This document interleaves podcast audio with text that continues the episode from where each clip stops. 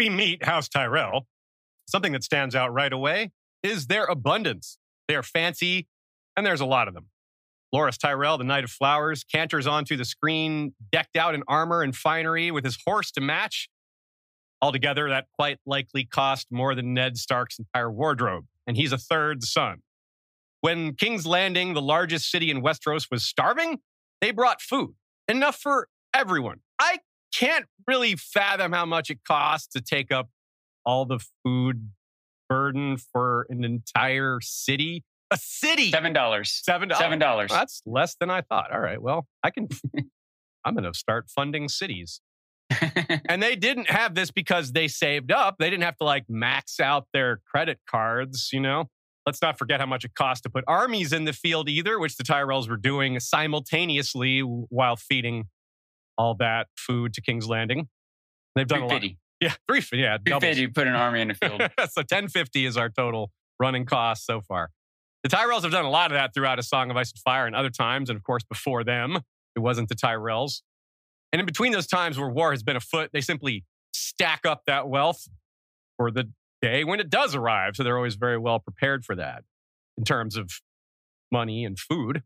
With so much swag and wealth accumulated over the centuries, you'd think their home would be rather upscale as well. And you'd be right. To house a house like House Tyrell, there's Highgarden, arguably the most beautiful of all castles of Westeros, and definitely the hedge maziest. That's right, it has giant hedge maze, which will be one of our many subtopics today. It rules the Reach, representing the heart of fertility and the ancient traditions that have existed since the time of Garth Greenhand, a symbol of growth and plenty himself. Because it's not just the place they store all this wealth, it's how a lot of that wealth is generated, either directly or indirectly. Highgarden gets paid. One way we'll show the wealth of Highgarden is by comparing anecdotes about it to other castles, but we'll have a lot of other ways to showcase that vast wealth. We haven't actually seen it on page, though there's reason to believe we will. We'll get into that. And there are a lot of descriptions and history given to us in the sources. I think Highgarden is likely the place that has the most off page events occur amongst locations that we haven't actually been to. That gives us a topic as fertile as the region it rules. We'll dig deep into all that and more on this episode of History of Westeros podcast. Hello and welcome, everyone. Welcome back to another episode of our show. Glad you could be here, whether you're listening on your way to work while doing chores or watching, or if you're here in the live stream. Appreciate that. Let's have some fun. John, what do you uh, what do you got in your in your cup today? Something high garden or Fertile represent? It's a little more orange than yellow, but I was Mm. trying to represent the Tyrell flower. This is the mango naked drink with the mango monster with classic Mountain Dew. For you, that's kind of ordinary, but the color is not. That's neat. Certainly no soy sauce shot like last.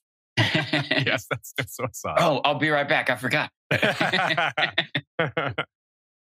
Shout out to our good friend Nina, aka Good Queen Aly. Her Tumblr blog is at Good Queen Aly with one L dot tumblr dot com. She used to do something called House Words Wednesday for quite a while there, and every once in a while she'll fire that back up. And this is one of those times. She did one on House Elesham of the Paps, and it comes with a thorough description of why the Paps would have the words they have and just some historical creativity and imagination and, and putting together what details we have. It's quite good. I recommend checking it out. And it contains a link to all her past house words as well, which is really fun because she's very attentive to detail coming up with words that fit. So it's basically she's done this with houses that don't have their own house words, which there's quite a few. So basically that's a way to fill that in, something to rest on until maybe George gives a official version. A lot of times Nina's are better. So check that out.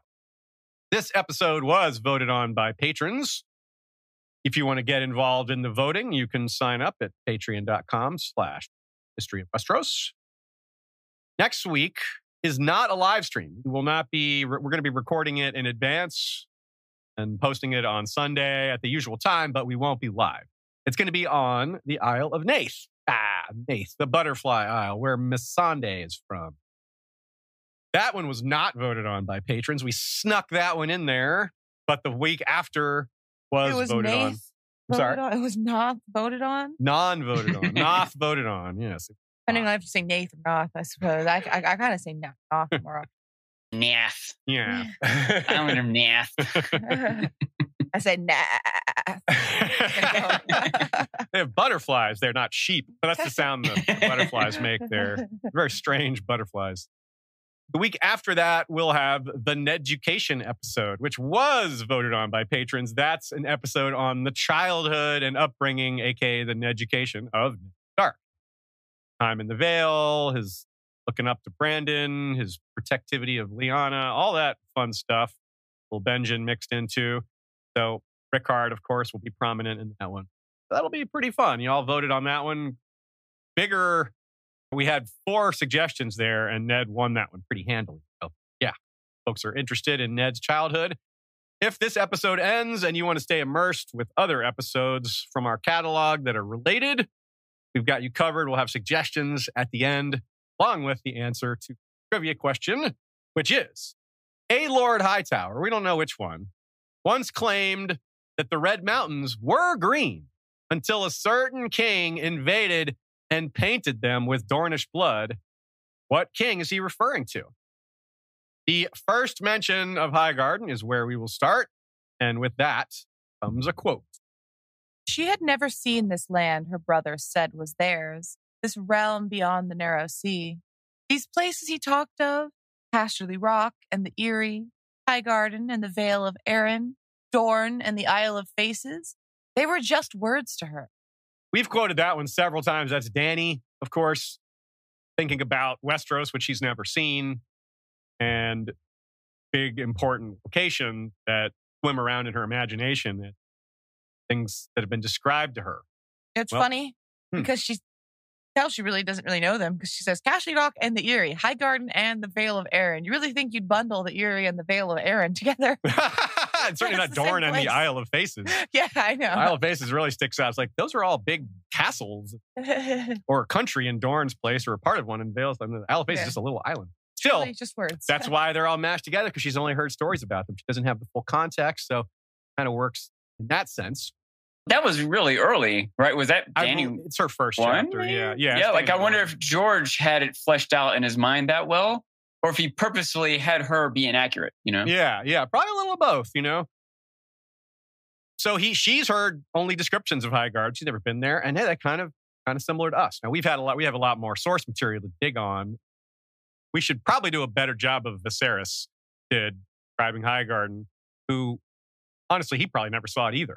Viserys probably never went to Highgarden. He may have. He was seven-ish when they fled, so it's possible he visited there, but he would have been five or something. Yeah, a lot of them are just words to him too. So her descriptions would probably be pretty far off given that. But maybe she'll see it. And maybe she'll burn it. we'll see. That is also something we will discuss today. Despite it being a place we've never seen, it is mentioned a lot. 165 times in just a Song of Ice and Fire doesn't count. World of Ice and Fire doesn't count. Fire and Blood or Dunk and Eggs. A lot. Yeah, Nina says the I same think thing. it gets up to like 300 when you put them all together. Yeah, it's a, it's a really big number. It goes up a ton. The TV show version, we have seen it there, but it really doesn't look like the book version at all, except for the location. The castle doesn't look like High Garden, but they did at least put it on a broad forested hill surrounded by a flat grassy plain. So the near the nearby terrain, it looks pretty close to what it should look like, but not the castle. So, eh, you know, no golden roses for sure.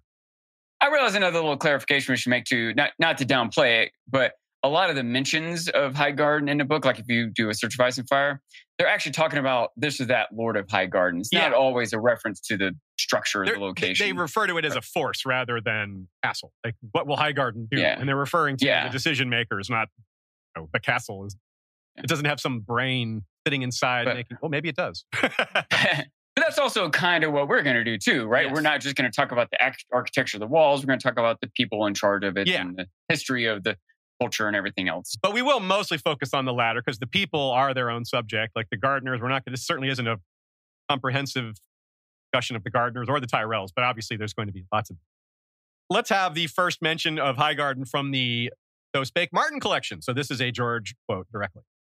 Highgarden and Casterly Rock are the two richest and most powerful of the great houses. The Lannisters have greater wealth, but the Tyrells can put more men in the field. Not only are they important to the story, but in real life, think about how much people gossip about the richest families in the world or the, just the people. Like front page news is always like the five richest people are always in the center of the news, or well, not always. I mean, the five richest Americans. There's richer people that just don't get in the. But what you see what I'm talking? Same point.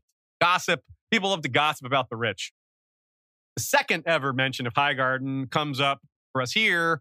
It's, it's very descriptive of not just the place, but the region, and it's very telling. But You need a taste of summer before it flees. Highgarden, there are fields of golden roses that stretch away as far as the eye can see. Fruits are so ripe they explode in your mouth. Melons, peaches, fire plums. Never tasted such sweetness. That's Robert speaking to Ned, of course. Now, Nina had a great thought here. It might be Robert saying all this because they've been preaching the virtues of Highgarden to him because they're trying to get him to set Cersei aside to marry Margaery. So the virtues and benefits of Highgarden are probably front and center because that plot has been ongoing as the scene happened. We don't find that out till later. We're all rereaders here, so we're able to look at this stuff and say, oh, yeah, there's a little extra reason why Robert's so enamored with it. It's probably been on his mind a lot lately. He's even probably visited there recently because they're, yes, they're trying to sell Margaery. even beyond selling Margaery to him, I'm sure they have a plan B and C. Like, okay, fine, Margaery to Joffrey, or yep. you know, Loras to Myrcella, on and on. They they want to play themselves up for whatever connection they can get in the royal family. Finally, it went Margaery Renly. That's what they went with, as we well know. Yep. That's mm-hmm. what they had to settle on. Actually, they ended up going Margaery Renly, Margaery yeah. Joffrey, Margaery Joffrey. right, they didn't stop there. All those things happen. Yeah. Thought about Laura Cersei. they did. They thought about all the plan E, plan F, plan G. there were a lot of plans. It, also, that quote from Robert, though, it's the allure of the South, encapsulated, standing in stark contrast to the North, which has none of these things. And that's not really a big draw for Ned. He's not moved by exploding fruit in your mouth or the descriptions of women certainly weren't making it any different for him. Certainly was for Robert. Robert's like, oh yeah, like they're all sweaty and they barely wear any clothing. And yeah, Ned's like, yeah, mm-hmm. okay, yep, just nodding politely. You're not really selling me on the place, you know.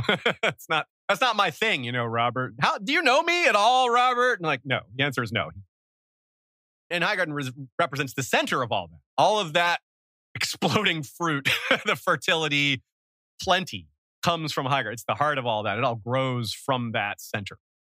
But it's also eh, the heart of excess. It's also where too much. Know, someone like Ned is almost not only is he not interested, he's almost turned off by all that. Like that, that kind of excess makes a person go soft.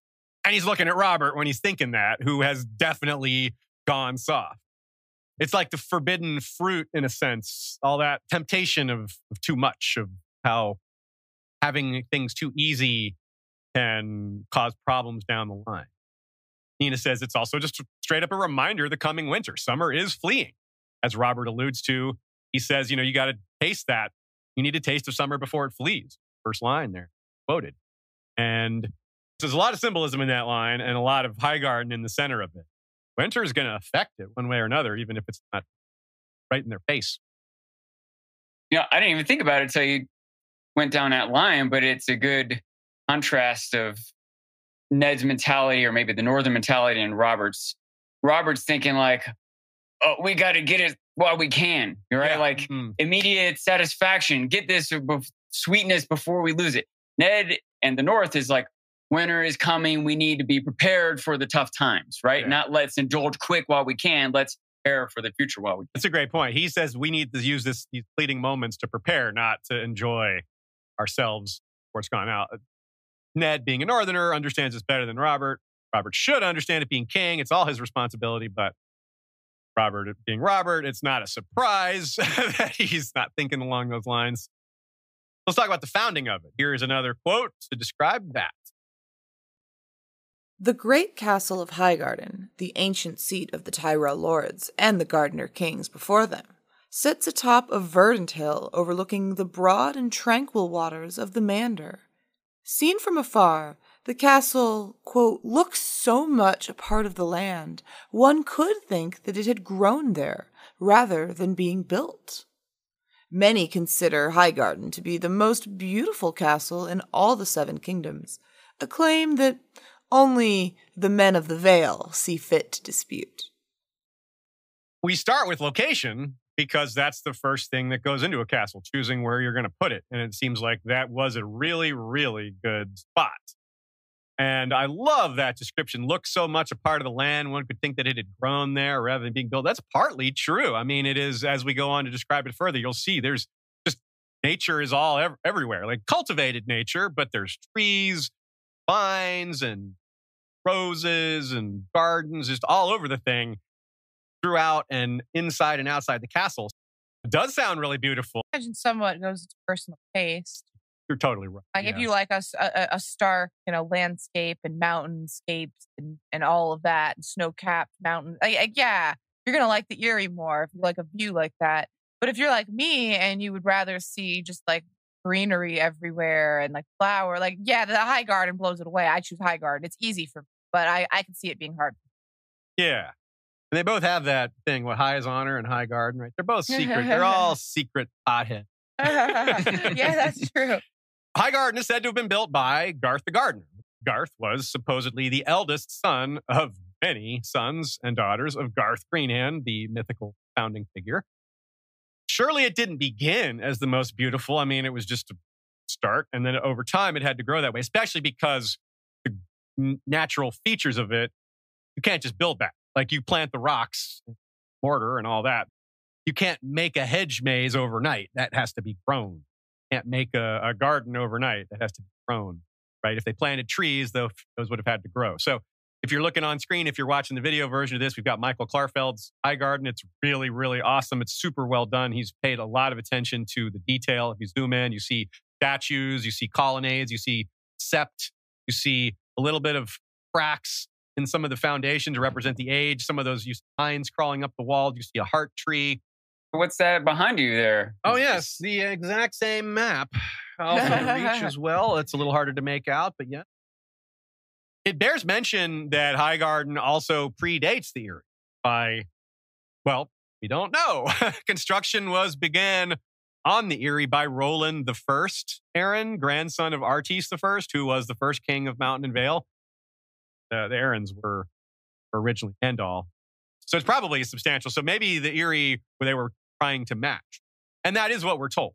We're told that Roland the first believed the gates of the moon, which was the original seat of power for them, was inferior to Highgarden or Castle Rock. And his wife, Lady Tiora Hunter, in turn, inspired him to build Eyrie in order to match or exceed them. So, yeah, that Nina says that might also suggest that Highgarden was considerably older than Eyrie, that it had been well established alongside the also definitely ancient Casterly Rock, founded by Lann, or by the Casterlys, taken by rather. So it does seem to argue for a pretty long period between those. Now, arguing over which is more beautiful does seem like a dead end, but as Shea pointed out, it comes down to taste, but it also comes down to season, right? Like if you're looking at High Garden in the winter, when the golden roses aren't in bloom and a lot of that greenery isn't there, the spectacular views of the Vale might jump up. Neither castle really would be at its prime in winter. Like any ancient castle, it can't be looked at as a monolith, especially because it's many stones stacked on top of each other. So it's literally not a monolith, A multi-lith. a multi-lift. but like any ancient castle, like we see with Winterfell, there's additions and changes and variations and setbacks and jumps forward and mismanagement and good kings and bad kings, all sorts of things. One can only imagine, though, how overwhelmed Garth was when discovering the site or have or being told of it. We don't know who stumbled on it first, other than you know the children of the forest were there first. But out of humans, we have no idea. It would speak for itself, though. Like I said, the location looks amazing. It's a hill surrounded by flat plain. Like there's no other hills that match it in the nearby vicinity. So it's the tallest point in the region. And it's got the natural fertility that would be obvious to anyone, especially people of that era who lived closer to nature than people do in modern times, let alone in real world. The vantage point to the Manderley, right? Yeah, like you, the man, yeah, you could see really far. Like no one's going to sneak up on them with an army. You're going to see it coming from far away. It's easier to approach, unlike the Vale, but there's no sneaking up. Nina says this goes back to the foundational mythology, which has been at the heart of the Reach politics for thousands of years. The heirs to Garth Greenhand are not called gardeners accidentally. The name signifies the desire of this dynasty to style itself as the rightful successor to that legendary heroic patriarch who made this land, who tamed it made it into what it is, who taught men to farm, taught them agriculture, taught them all the tricks of making a living from the land and not just making a living, but prospering. In High Garden, it's the best garden, supreme garden, the grandest of gardens, the greenest. And over time, they have kept that title. No one really doubts it. It's just kind of a part of Westerosi cultural norm, is the heart of fertility. Never changed there. Climate is what it is. The, got the best soil, the best climate. That's not like to change even after a long time. Nina uses the term Garthian here in her writing, which I really like. I'll try to find other term otherwise to use Garthian as a word. Talking about Wayne's World. There's Waynian and Garthian, yes. It's true. yeah. Comparing High Garden to Vale, for example, like, you know, the Vale might be harder to get to, but it's harder to sneak up on High Garden. But another factor is it's harder to get anything to the Vale. Yeah. Right? Like it's Mhm. hard for them to get food. Highgarden is just all around them. It's it's I almost think it's I, on some within, the, within their region is not hard, like going from the Eyrie to Runestone. But yes, but from inside to outside or the other way around. That's the, right. I'm Yeah. just clarifying. Yeah, you're totally right. you know, a lot of times you see these cool castles, especially like fantasy castles, real world castles, maybe still to some extent have this challenge, but not as much as fantasy castles when they're like these tall towers on some isolated island or something. All I ever think is like, how does anyone ever leave that place or get food in there? What do they go to the bathroom? Like, I just think about how many stairs you have to climb, like just the reality of how you would function in that building. And I appreciate that George sort of addressed that. They just leave during the winter. They just, They just leave, just don't live there. No, it's not like someone's going to come take it. Like it's you can't live there. And like even someone who would come take it would just be like, yeah, let them have it. They're going to be leave. They're going to discover that can't live Good there. luck with that. Yeah. But High Garden does not have that problem, right? No, no, it's 24. It's 24 7, 365. Well, that's probably not how many days in the year are in Westeros, but you get my meaning. But let's also think about the way that quote was worded. Part that's a quote within a quote. Looks so much a part of the land one could think that it had grown there rather than being built.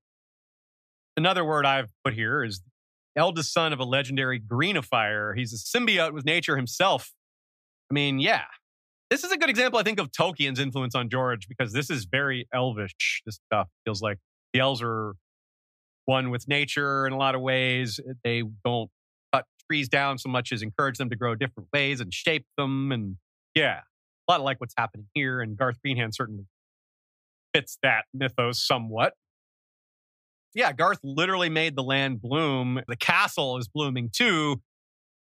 And that's true for a lot of these castles. A lot of these castles add their mythology to the founding myth, like Storm's End, expression of Durran Godsgrief's, war with the gods, and victory. But let's get a quote of what it looks like now, because that'll enable us to you know, work our way backwards into what it used to look like. The hill from which Highgarden rises is neither steep nor stony, but broad in extent, with gentle slopes and a pleasing symmetry. From the castle's walls and towers, a man can see for leagues in all directions, across orchards and meadows and fields of flowers, including the golden roses of the Reach that have long been the sigil of House Tyrell. Yeah, so since this place was so amazing, we have to think that the children of the forest and perhaps the giants were there in old days. You'd think they would have maybe cherished the place, but maybe not. Might be assuming too much about what the children of the forest care about because they're not using it to farm, and that's part of what made it so good was it was great farmland. Children of the forest don't care about farmland; they they care about fertility, but they don't farm. But either way, this losing this locale, if they treasured it, it may have been particularly painful. I mean, see how valuable it was to the humans if it was spiritual center or something like that. Some of the myths around Garth Greenhand include his failed attempts to teach the giants and children of the forest how to farm.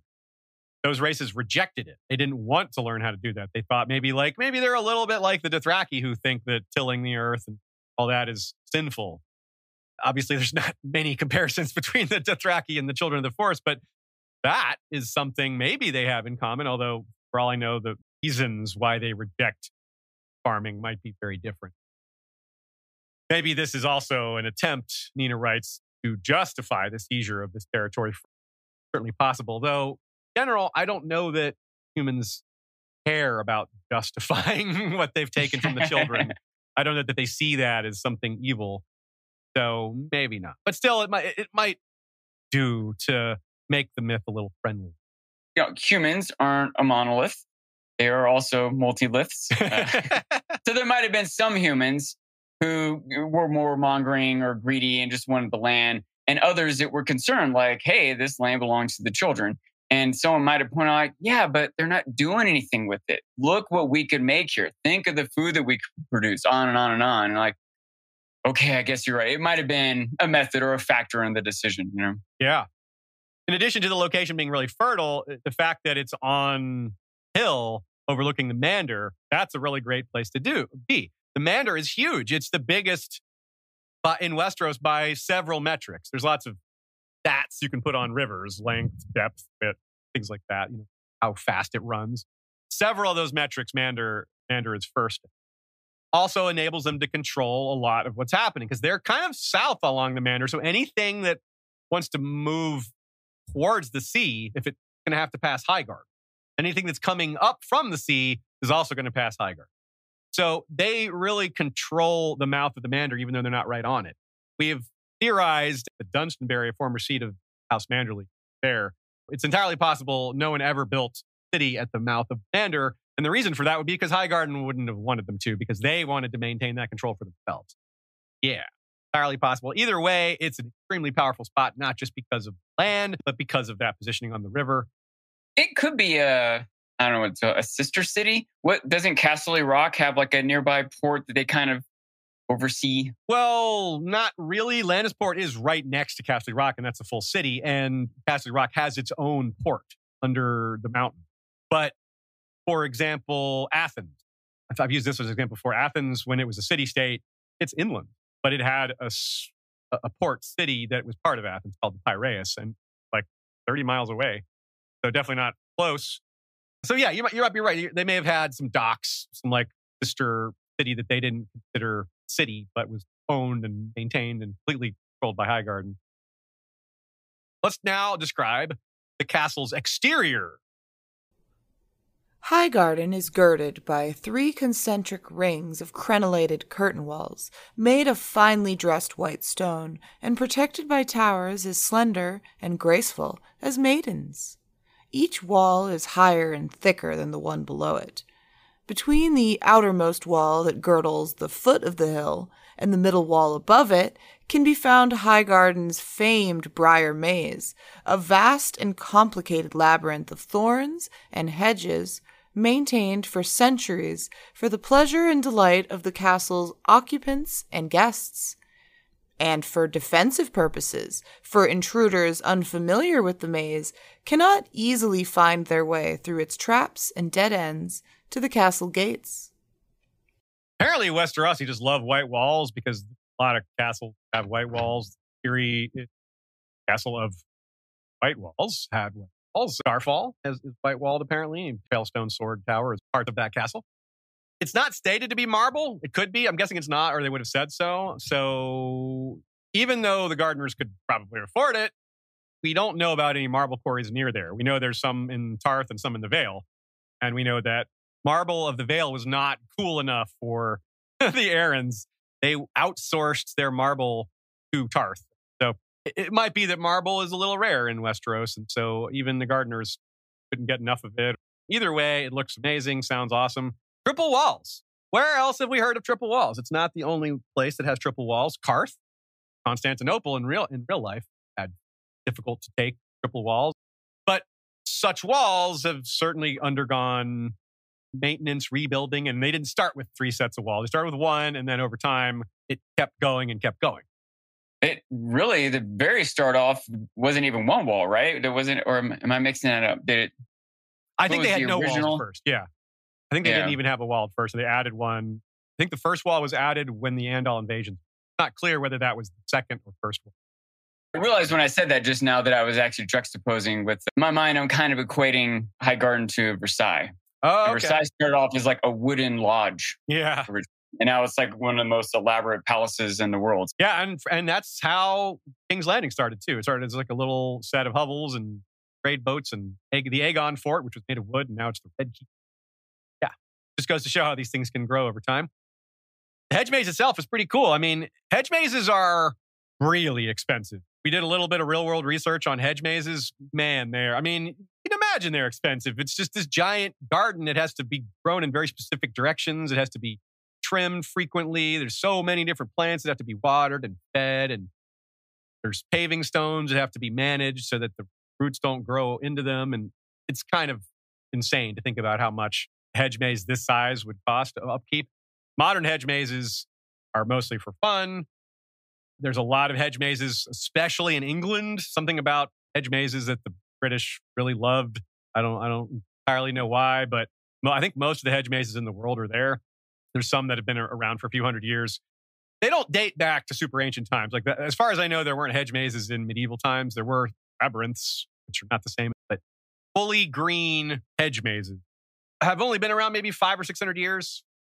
So it's it, that's probably why there's only this is the only one we know of. I think might be some other ones somewhere, but they're not mentioned. I think too in modern times, just the knowledge we have of like fertilizer and you know irrigation pumps and all that kind of stuff that they wouldn't have had that. Just Yeah. I mean, I guess maybe they would have had some method for like capturing rainwater around the castle and filtering it down to the maze, but it, it would have taken some ingenuity and or massive resources. I'm going to say maybe abusive labor even. To- to- I just imagine people like carrying buckets of water from the Mander uphill to that maze. Like, a little more about the hedge maze later, but let's talk a a little more about some of the general greenery around the place with another quote. Within the castle walls, greenery abound, and the keeps are surrounded by gardens, arbors, pools, fountains, courtyards, and man made waterfalls. Ivy covers the older building, and grapes and climbing roses take up sides of statuary, walls, and towers. Flowers bloom everywhere. Now, Michael Klarfeld did such a great job of on his map, but I really feel like this greenery is underrepresented in most fan art we've seen because this sounds like it's just everywhere, covering most surfaces.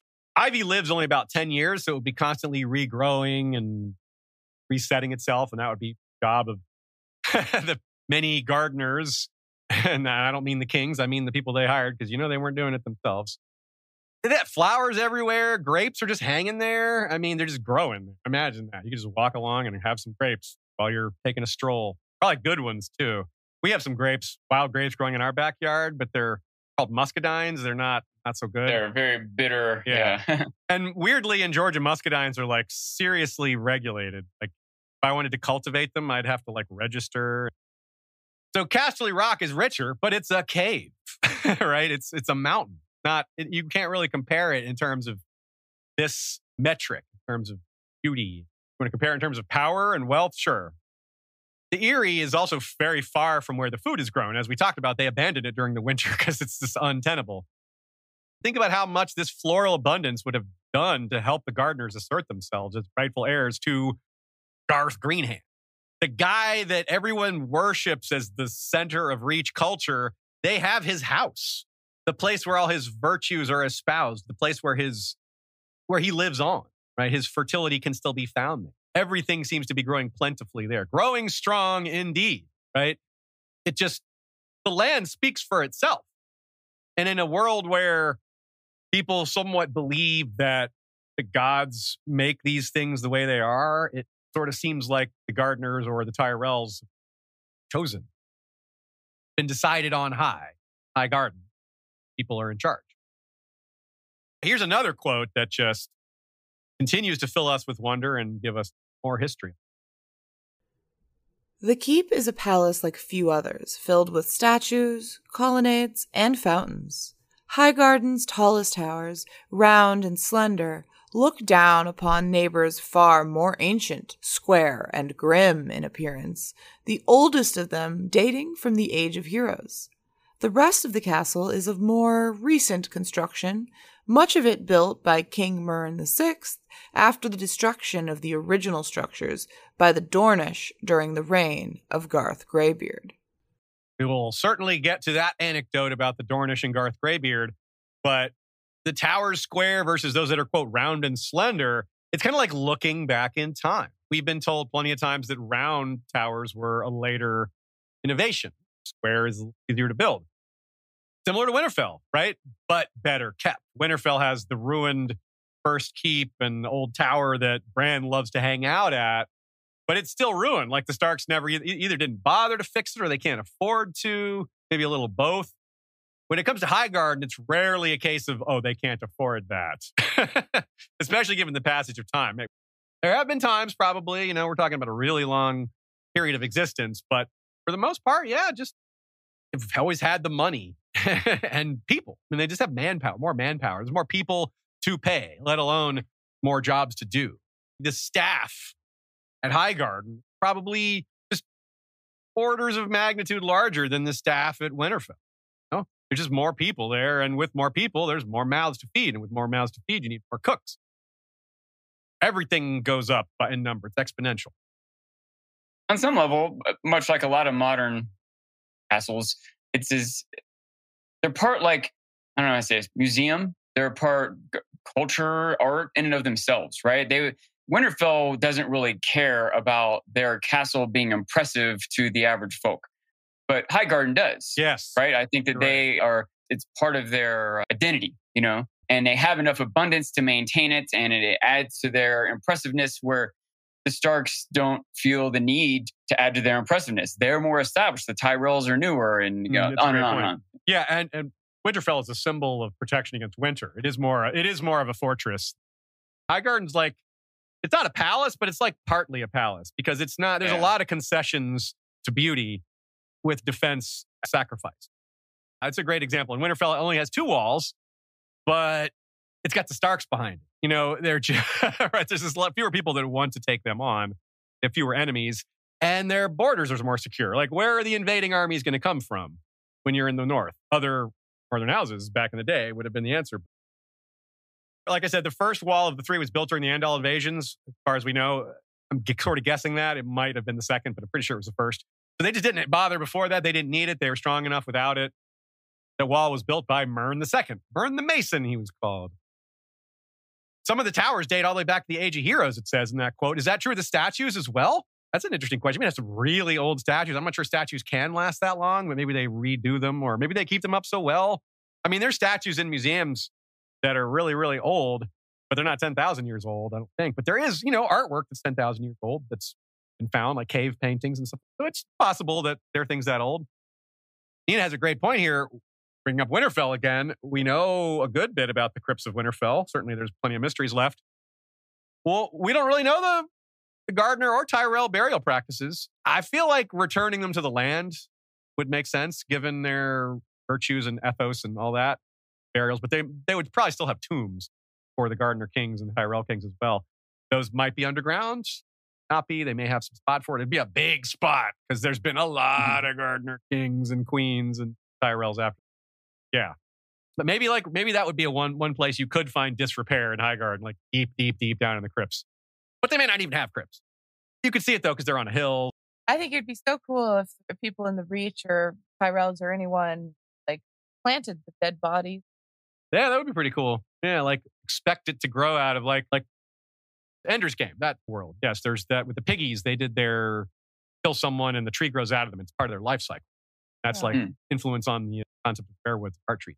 Oh, cool. So yeah, that that would sound like this: like they plant someone and put a, a, a berry tree on top of them, which we saw Arya and some of her friends after they were killed by Amory Lorch. One of the randos they were with tossed some acorns in the grave so that a tree could grow to mark where they were buried, because otherwise it's an unmarked grave. So that is a cultural thing. That's a thing that exists. And this is this random commoner just does this. And if like if anyone started that tradition, you might think it was the garden back in the day. I wonder if that random commoner was from the Reach. He might have been. Yeah. But also, let's not forget, given we're thinking about what might still be there, what would remain, we did have that anecdote about a lot of things were destroyed and rebuilt. I'm not sure the Dornish cared about smashing the statues, but they might have bothered to do that. It can be brutal. You know, these wars between the Dornish and the Reach can be pretty nasty. So destroying all your stuff is, is, on, is a possibility. And Nina says, yeah, and also intra-dynastic disputes. The Gardeners being such a fertile family, there had to be some times where there were civil conflicts between them where two different Gardener claimants fought, and that may have part of that struggle may have involved destroying the statues of that branch to maybe reduce their prestige or something. Here is another quote. Let's talk about how the gods are viewed here. The gods, both old and new, are well served in Highgarden. The splendor of the castle sept, with its rows of stained glass windows celebrating the Seven, and the ubiquitous Garth Greenhand, is rivaled only by that of the great sept of Baelor in King's Landing, and the starry sept of Oldtown. And Highgarden's lush green godswood is almost as renowned, for in the place of a single heart tree, it boasts three towering, graceful, ancient weirwoods whose limbs have grown so entangled over the centuries that they appear to be almost a single tree with three trunks, reaching for each other above a tranquil pool. Legend has it these trees, known in the Reach as the Three Singers, were planted by Garth Greenhand himself. So yeah, that's such a cool image. The the idea of Garth Greenhand planting the weirwoods, sort of blessing the site. It may have been that those trees were already there. If there wasn't a weirwood there, they definitely planted one. That's how it worked back then. I assume the Dornish didn't burn the Godswood. That's that's a normal thing. Like the Boltons didn't burn the Winterfell Godswood when they burned Winterfell. They're like, even we aren't trying to do that kind of evil. We're not trying to burn the gods. Like the first sept at Highgarden was built during the Andal invasion as part of welcoming them. This was by Garth the Ninth. And this was part of their strategy. Okay, we can't beat them, so we'll join them. So they started marrying into them. That's basically how the Tyrells came into the play here. More on that in a minute. Nina says even the Godswood reflects the abundance of Highgarden. In a seat literally defined and named by its floral growth and power, it might come as no surprise that the Godswood reflect this. Where any other pre-Andal seat in Westeros might have had just one weirwood, Highgarden has three growing together so intertwined that they seem to be one tree rather than three. So yeah, that's just something they could point to and be like, yeah, we're we're better. Three. You guys have one. We're bigger. Another thing that goes off the fertility of the place. Also, it's just so interesting how Garth Greenhand just transcends both faiths. Like he's not part of the seven. he's not even really part of the old gods. I mean, he's he's just kind of sits atop them both as a straddling point uniting force. Imagine some vines connecting the two, and he's those vines. But that only exists in the reach. Like outside of the reach, they don't look at him see him as a founding figure, but they don't hold him quite as high in esteem. Like in the reach, they say Brandon the Builder is a descendant of of Garth Greenhand, and in the North, they don't really say that. They're like, nah, they just say that. hmm Nina wonders, like, who would they consider Garth Greenhand the equivalent of if he was like, is he the father? in this That kind of fits that way if you're going to combine them. But it isn't really that it doesn't really seem to play out that way. Maybe he seems like a big fatherly figure, but it would be really interesting to see Highgarden because this is one of the things George would have to describe. He would have to come up with the artwork. We'd see some of this syncretism in play in art, sort of how we see the Targaryens showing their art, or the Baratheon, the hunting tapestries, which show Robert all successful and all these. It would be like that, but way older and representing those times, setting up this long term sort of triple religious here. It's like the tree, the three trees, and they got three religions all represented by that. I really liked Nina's point about artwork, right? She brought up the idea that art on the walls of the maiden and the warrior eh, in Highgarden would be likely to probably evoke imagery of Maris the maid and John the Oak, respectively. Try to make them seem similar. Yeah, Maris Yes. the maid being the maid and John the Oak being the warrior. Yeah, yeah. It fits super well. Making these figures similar to one another helps people. Are we worshiping figures that aren't part of our religion?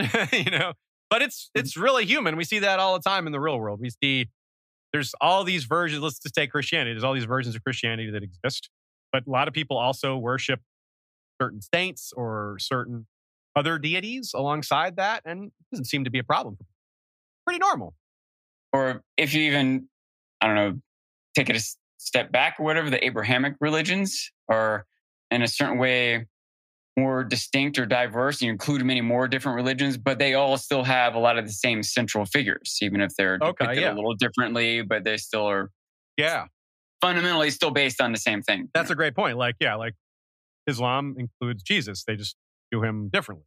Yeah, and Yeah. Judaism views exactly. Yeah, they all he's in their books, but Yeah. they look at him differently. Yeah, that's a great point. All of this is really important because High Garden is a seat of power.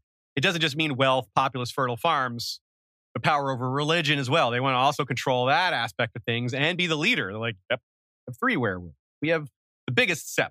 We have connections to the to our own founding mythologies as well. So they kind of dominate all three religions as well. And High Garden also stands above Old Town, not literally, but in prestige and power, which was the home of the faith until the time of the dragon. So that's a long time for the High Septon to have been living there and issuing his dictates and all that stuff. They've been subordinate to Highgarden all that time. There's been some, there's a first Gardener King. There was a Gardener King called the Gods Fearing. First member of House Tyrell to join with Highgarden and to marry into the Gardener family was Alester Tyrell. And he was an Andal. So Tyrells are Andals. They married into the Gardeners, so they acquired the same bloodlines as all the other houses that have traced their descent back to Garth the Gardener. But as we'll see later, this is part of why a lot of houses think the Tyrells are above where they should be. In addition to adapting Andal religion and Andal customs like knighthood, they also brought in lots of Andal craftsmen. Andals knew how to work in steel, and the first men didn't. There's probably other things they knew how to do that aren't as well described, but they wanted to modernize and they wanted to have crafts that were suitable for the new dominant race of Westeros because the Andals were mostly taking over all the no- noble houses. So having goods to sell them and having your culture reflect this change made a lot of sense. So they once again they're staying in the center of things: cultural center, religious center, food center, money center, power center. Just seems like they always kept that in the center, meaning themselves. geographic center Geographic center, kind of, yeah, yeah, kind of. Certainly the center of the reach. Not, not necessarily the center of Westeros, but definitely the center of the reach. Now, one thing I'm not sure about, we- you brought this up briefly before, Sean, with the ports. Like, I don't know what kind of navies they had. We do know they had them, but that's one of those things that probably ebbed and waned and ebbed and flowed based on certain kings and their needs at the time. We know that they established the Shield Islands to protect them against the Ironborn, and that was pretty effective until it wasn't. But that took till about now for them to overcome that. Let's talk specifically about the Gardener era. It took a while for Highgarden to dominate the Reach. It wasn't an overnight thing, obviously. The castle grew, so did their domain. But over time, given their power, their wealth, they just overcame just about everyone in the region. Eventually, that expansion wore itself out. Couldn't go all the way into the west. They certainly couldn't expand into Dorne, and the borders with the Stormlands were pretty well defended by the Storm Kings. For a while, though, the Reach was many kingdoms. There were like four kings, major kings in the Reach. Before that, there were even more. All the other regions, the number of kings reduced itself until eventually there were just a few. Even in that era, we have another quote to describe how they stand above everyone. No seat in the Seven Kingdoms has been more celebrated in song than Highgarden, and small wonder, for the Tyrells and the Gardeners before them have made their court a place of culture and music and high art. In the days before the conquest, the kings of the Reach and their queens presided over tourneys of love and beauty, where the greatest knights of the Reach competed for the love of the fairest maids, not only with feats of arms, but with song, poetry, and demonstrations of virtue, piety, and chaste devotion. The greatest champions, men as pure and honorable and virtuous as they were skilled at arms, were honored with invitations to join the Order of the Green Hand. So the Order of the Green Hand is a great example of something that centers reach culture on Highgarden. They do all these things to make you want to be part of it. They create this order that's like, oh, everyone wants to be a part of this. You are you part of the Order of the Green Hand? You have to work to be part of it. It's something that you children, young boys grow up wanting to join it. And it's ruled by Highgarden. It's yet another thing that they created that people want to be a part of that enhances their power and prestige and just keeps them just so locked in the middle, the center of power. Nina says, bringing up an example you brought up, Sean, or at least location you brought up, is almost a pseudo Versailles or proto Versailles quality to Highgarden, and that comes through in this description of the acme of Highgarden and Gardener culture.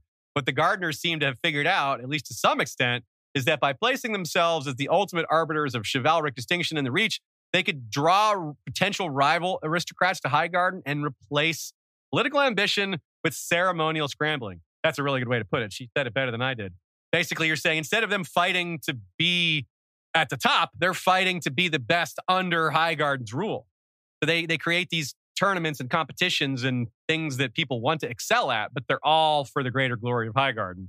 People are fine to go along with that because of all these other things that Highgarden does to keep themselves at the top and put themselves so far ahead of everyone else. You know, there's even another, I don't know, value to that. that like the way you're framing it is a little, I don't know how to say this, cynical, maybe, Maybe, but like it, it's an opportunity for people who otherwise can't get into the upper ranks, right? Mhm. Especially when you have these very old That's true. institutions. True. There's no hope for upcomers to progress. But here, here's a new thing that you can be part of, that you can make a name for yourself, that you can make a difference and you know have a legacy for, et cetera. You know, Yeah, and another good way to look at another non-cynical way to look at it is say, look, these are all people who have been taught to fight, kind of ready to go. Like they're taught to be brave and virtuous in war and things like that. Having ways to practice war without actually killing each other. I mean, it's like an outlet for that violence that they're taught without minimal actual harm being done to each other. And when war does happen, hey, they're a little more ready for it. And it allows them to establish rules of war that do make war a little less brutal. Like chiv- chivalry, like war is bad, obviously, but you'd rather have a war fought between two chivalrous sides than two, I don't know, really brutal and angry and vicious sides that have hated each other for centuries. Like having that standard of behavior actually does help reduce the level of nastiness that happened. Better to just do away with it all, but given that's pretty unrealistic, may as well minimize it. And this is one of those ways. you'd rather have a couple hundred soldiers and knights meet at a scheduled time in a battlefield and duke it out than have Gregor ravaging the lands. Yes, right? yes. Like the the pe- keep the peasants out of it. Like what do they do? What is their? They're not part of this. They didn't start it. They're not going to finish it. All they're doing is growing some food and sending it off, sending their portions off to you and eating the rest themselves. Yeah, it's just exactly. So there is there is a lot of value to these things beyond holding power and trying to be in charge. They do also. It does create stability. Is a good thing, especially after so long a time. They get to call on that as well and say, look, just like in the North, people like when the Starks are in charge, things are good. Eh, When, when the Gardeners are in charge, things were mostly good. They're not quite as stout in their in their view or in their with their heritage and all that. We like we talked about how the Starks. We have no examples of like drunk Lord Starks. Probably have been some, but we haven't heard of that. Whereas we do have some examples of that amongst the Gardeners and Tyrells. To be fair, when you're that rich and powerful and there's just so much food around, that's just a little more, there's a little more temptation when you're living at Highgarden. I would probably drink more wine if I lived at High Garden than if I lived at well. also, when there's such abundance, a lore can screw things up for a generation, and everyone's no one's starving. yeah, Right? You know. it's true. Winterfell is walking a little more of a tightrope walk with winter. They've always got to be pretty much always have to be thinking about winter. Whereas Highgarden, they shipped all that food to King's Landing. Most of it just came straight from Highgarden. Like they just had that. you know, like geez, that's a lot of food. Yeah. It also create situations where they sort of have like hostages almost. If you you send your best and brightest to Highgarden to train there and become the best, but that's where they're located during that phase. So if you have designs on usurping or moving up, well, keep in mind your your son or your son and daughter or whoever is page or a squire at Highgarden, and that certainly stands in your way. Kind of a functional hostage. Nina points out there's a little similarity here between the, the, the new order of winged knights that's being formed right now. If that were to exist for the long term, it would be something that a lot of noble houses would would fight over. They're like, my, we've had five sons being the, the winged knights over our heritage. Like the Darklyns certainly are proud of having the most members of Kingsguard of all time. And Littlefinger sees this the same way the Gardeners did, at least in some ways. He's like, yeah, let's create this new office Vale's going to go nuts over this. They're all going to want to be a part of it. And then we're going to have several of their sons at our side, and those will effectively be hostages. They're going You to know, use this as a, another lever to power. but I say, I wonder, is there a house that, do you think houses would brag about having the most members of the wall of Night's Watch? oh, in the Because north, that's maybe? kind- in the but north, maybe if they volunteered. But I'm thinking it's like saying like you're a house of criminals who are all exiled up to the wall. At one time, he might have bragged about it more. yeah, right? yeah, Yeah. that's true. Centuries past. Maybe Yeah. not so much now. Yeah. We're told that the Peakes had a lot of prominence at court over the years in the Gardeners. Nina says it's probably true for the Redwynes or Oakharts and Tarleys and Fossways as well. But the Peakes were one of the more powerful ones, and they were a little closer geographically. So they this may have they may have had a the inside track on a lot of this. But seven Peake queens, we're told, were a thing. How many valleys? The Oaken seat is a very cool thing that unfortunately no longer exists. It was a living throne carved into an oak. And I don't understand why I haven't seen more fan art of it. Sounds super cool, but I can't I can't think of it at all. I can't think of an image of this at all out there. Hmm, maybe that's an opportunity for someone. Michael. Michael. There is a piece of it in World of Ice and Fire. Oh, there is? Okay, I guess I just forgot about that. This throne re- represents a lot, or did represent a lot, just like Highgarden reflects Garth Greenhand and his the fact that his power is so deeply entrenched, literally rooted in nature and fertility and the birth of humanity. The first High King, some myth cycles. So this throne is like direct callback to him, considering it's a living thing. It's more of a direct connection to the founder than piece of stone carved into feet would be. And this didn't last, of course. The- the- In that Dornish invasion that we referred to earlier, it was destroyed. More on that in a minute. Nina has a great piece of headcanon here. We're getting into this setup for the burning of Highgarden. All those plants everywhere. Consider how much flame that would be, even if even if the gods would destroyed. There's a house called House Bushy. One of them was Ben Bushy. We see him at Highgarden or hear about him at Highgarden in Brienne's memory. Brienne was at Highgarden when that cruel prank began. All the ones, all those knights trying to get Brienne to think they were into her and that whole thing. Ben Bushy was one of the ones that started it and was one of the first to approach her, if not the first, and was then one of the people that she wrecked in the tournament getting her revenge. She has a very clever head headcanon here about this. We talked about the You incredible might call it a hedge cannon. hedge cannon. Oh my god, you're totally right. This is hedge cannon. Wow, how did I miss that one? Great one. We talked about how there must have been and is substantial upkeep on the gardens, trees, all that. There may be just one office or group dedicated to just handling the hedge maze. And that could be a minor noble house. It could be House Bushy, right? Like hedges are bushes. So I don't know, you know, like it could be like a House Cassel thing where they're the hereditary stewards of Winterfell. You know, these guys would be the hereditary stewards of the hedge maze. Makes sense. I mean, the hedge maze is massive. House Bushy is right there. They're about as close to High Garden as House Cassel or House Cerwyn would be to the winter to Winterfell. Pretty cool. Good idea, Nina, there. And the sigil of House Bushy is a green wall, which is what those hedges basically are. They're basically green walls, right? So that's some really that's some well supported head canon, right? But uh, earlier we talked about how it's there's some certain concessions to defense here. We see again using the example of Arya and Yoren being assaulted by Amory Lorch. Remember they hold, held uh, hold up in that little mini castle, and when Amory told his men to attack, men were climbing those walls with bare hands because there was roots and vines. Easier for them. To, they didn't need ladders. They could just everyone could just start climbing. And with so many people climbing at once, it's really hard to defend the walls. So think of that. If someone's attacking Highgarden, it's easy to climb up relatively to, say, Winterfell or uh, Eyrie. Like, come on, that's really difficult. But on the other hand, Highgarden would not lack defenders. They would have a lot of people on those walls, so that would help make up for it. And the triple walls, even easier to climb, that's still a lot of climbing. and maybe one of the walls is kept vine free or something. But still, it comes back to what I was saying about this place being at least half palace, or maybe maybe one third palace versus castle.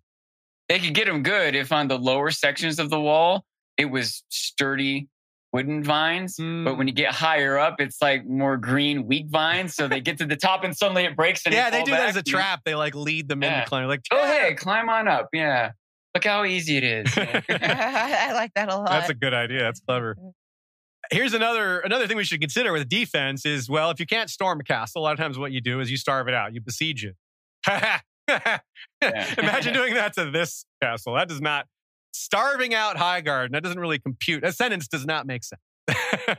Stannis and his men started eating boot leather when they were being starved out of Storm's End. Well, and now they're doing that again in the north as they're being starved once more. In Highgarden, they literally have food growing on the walls. like literally, an invader could be climbing up the walls, be like, "Oh, a snack! I'm gonna eat this as I'm climbing for extra conquest energy." You know? I like the idea of them planting some poisonous stuff. Uh-huh. yes. Poisoned peaches on the walls there, yes. Despite being far less defensible, though, it seems like the biggest factor here is just how daunting it would be. Like, who does that? Who takes on Highgarden? Who has the strength for that? Like, they're so rich and powerful and fertile and have so many soldiers. Like, when the West and the Reach go to war, it's not one trying to take the whole thing. Like Lan, I, I don't know of a Lannister king ever reaching Highgarden or even wanting to. When a Lannister king invades, they're trying to carve off part of the reach to make it the west. So it's a border territory, not the center, right? that's not really feasible. I mean, that's the bottom line is that Or is it? Or is it? That's the bottom line. Highgarden, at least history tells them that very few are even going to try. Their best defense is just who they are and just the mountain. It isn't a literal mountain, but the mountain you'd have to climb that you begin to conquer it and then hold it afterwards. Yeah, I don't think so.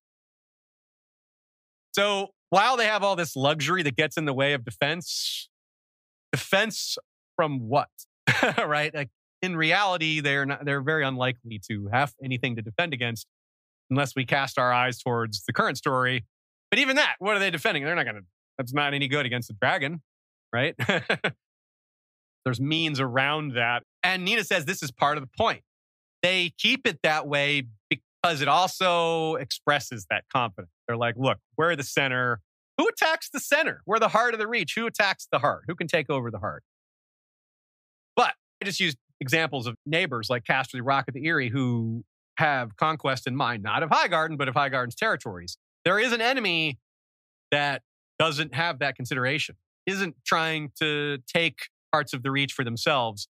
When they come through, they have an entirely different attitude and they have entirely different goals. That's the Dornish. Highgarden, unlike Casterly Rock or the Eyrie, cannot claim to have never been taken by an enemy army. Even though it's got all this defense, both indirect and direct, it has been taken. At least once. And here it is. Sack of Highgarden. Under the reign of Garth X, aka Garth Greybeard, the Reach went to war with itself.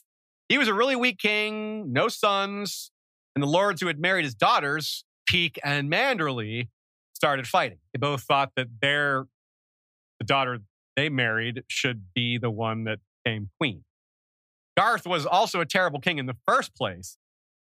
But at this point in history, it was worse because he was also senile. So bad king, king who had become senile. So really weak. Maybe perhaps the weakest king of Reach that we know of. Certainly the longest running weak king. Usually weak kings don't last. But This one actually did, partly because people were ruling through him.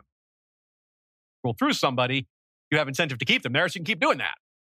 And he lived a long time.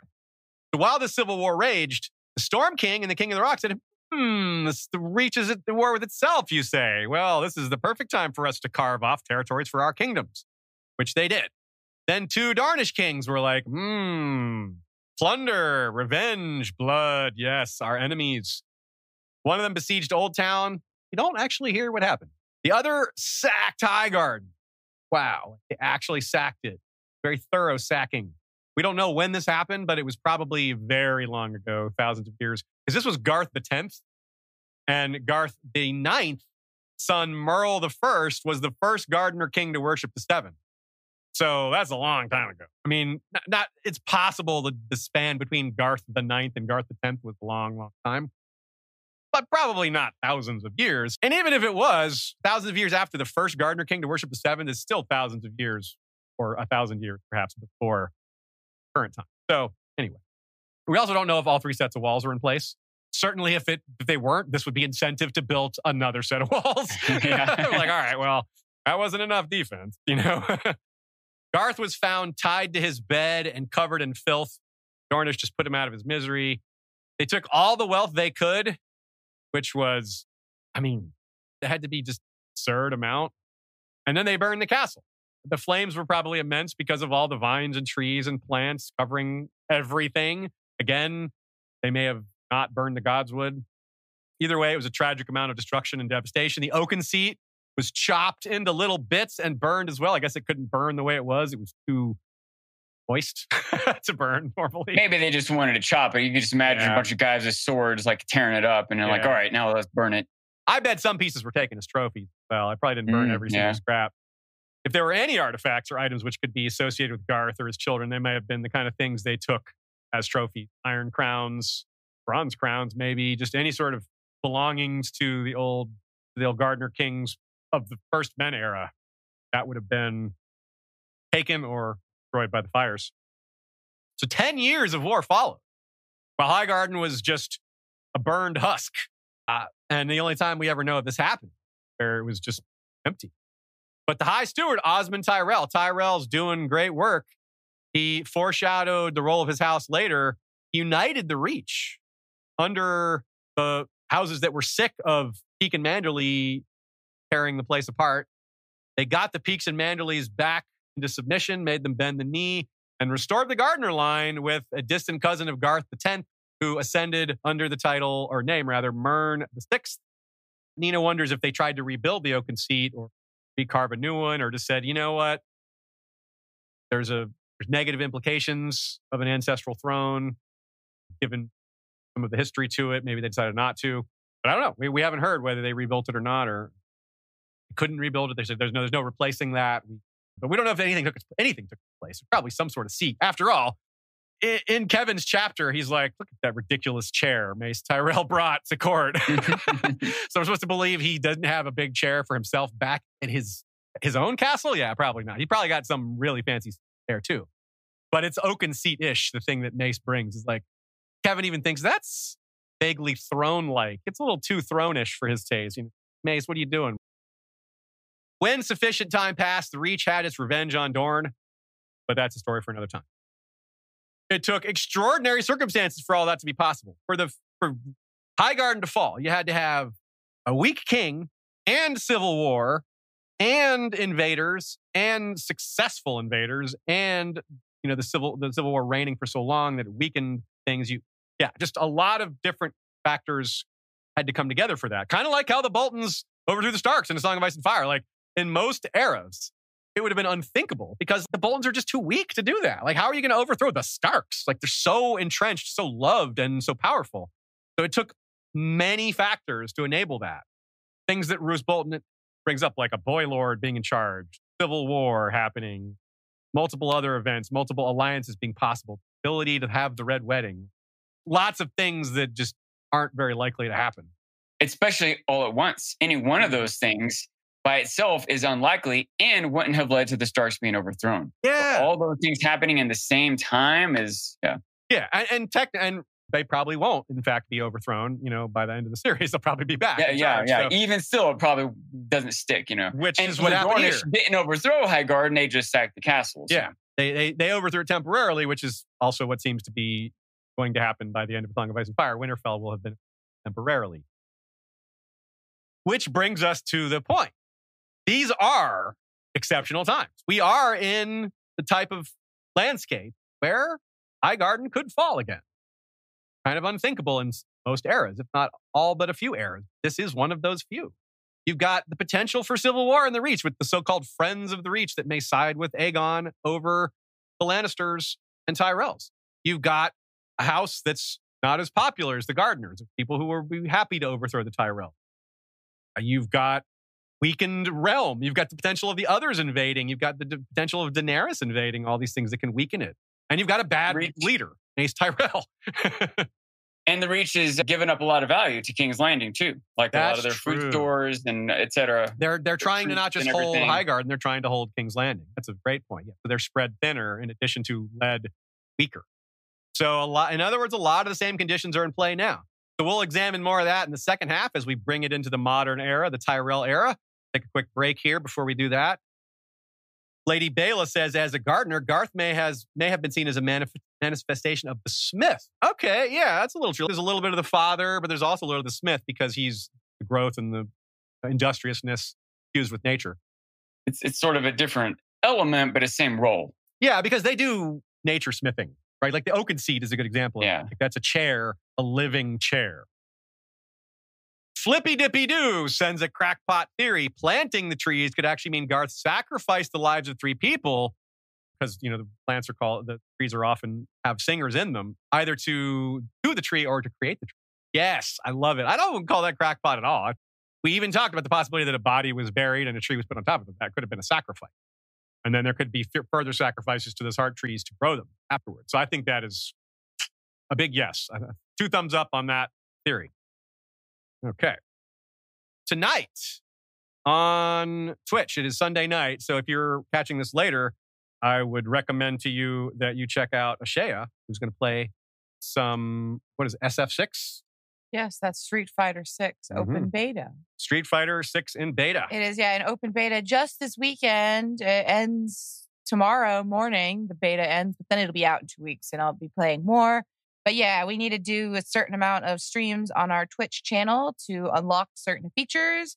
So in addition to Aziz doing his Fridays at, at 6 p.m. Crusader King streams, I will also throw in a few fighting game streams. I'm going to be playing with Dom of Folkwise, and it should be a really fun time. I you'll probably hear me swear a lot because it's Twitch. I'm allowed to swear. I can't say the words on our YouTube channel that I say when I stream. when I play these games.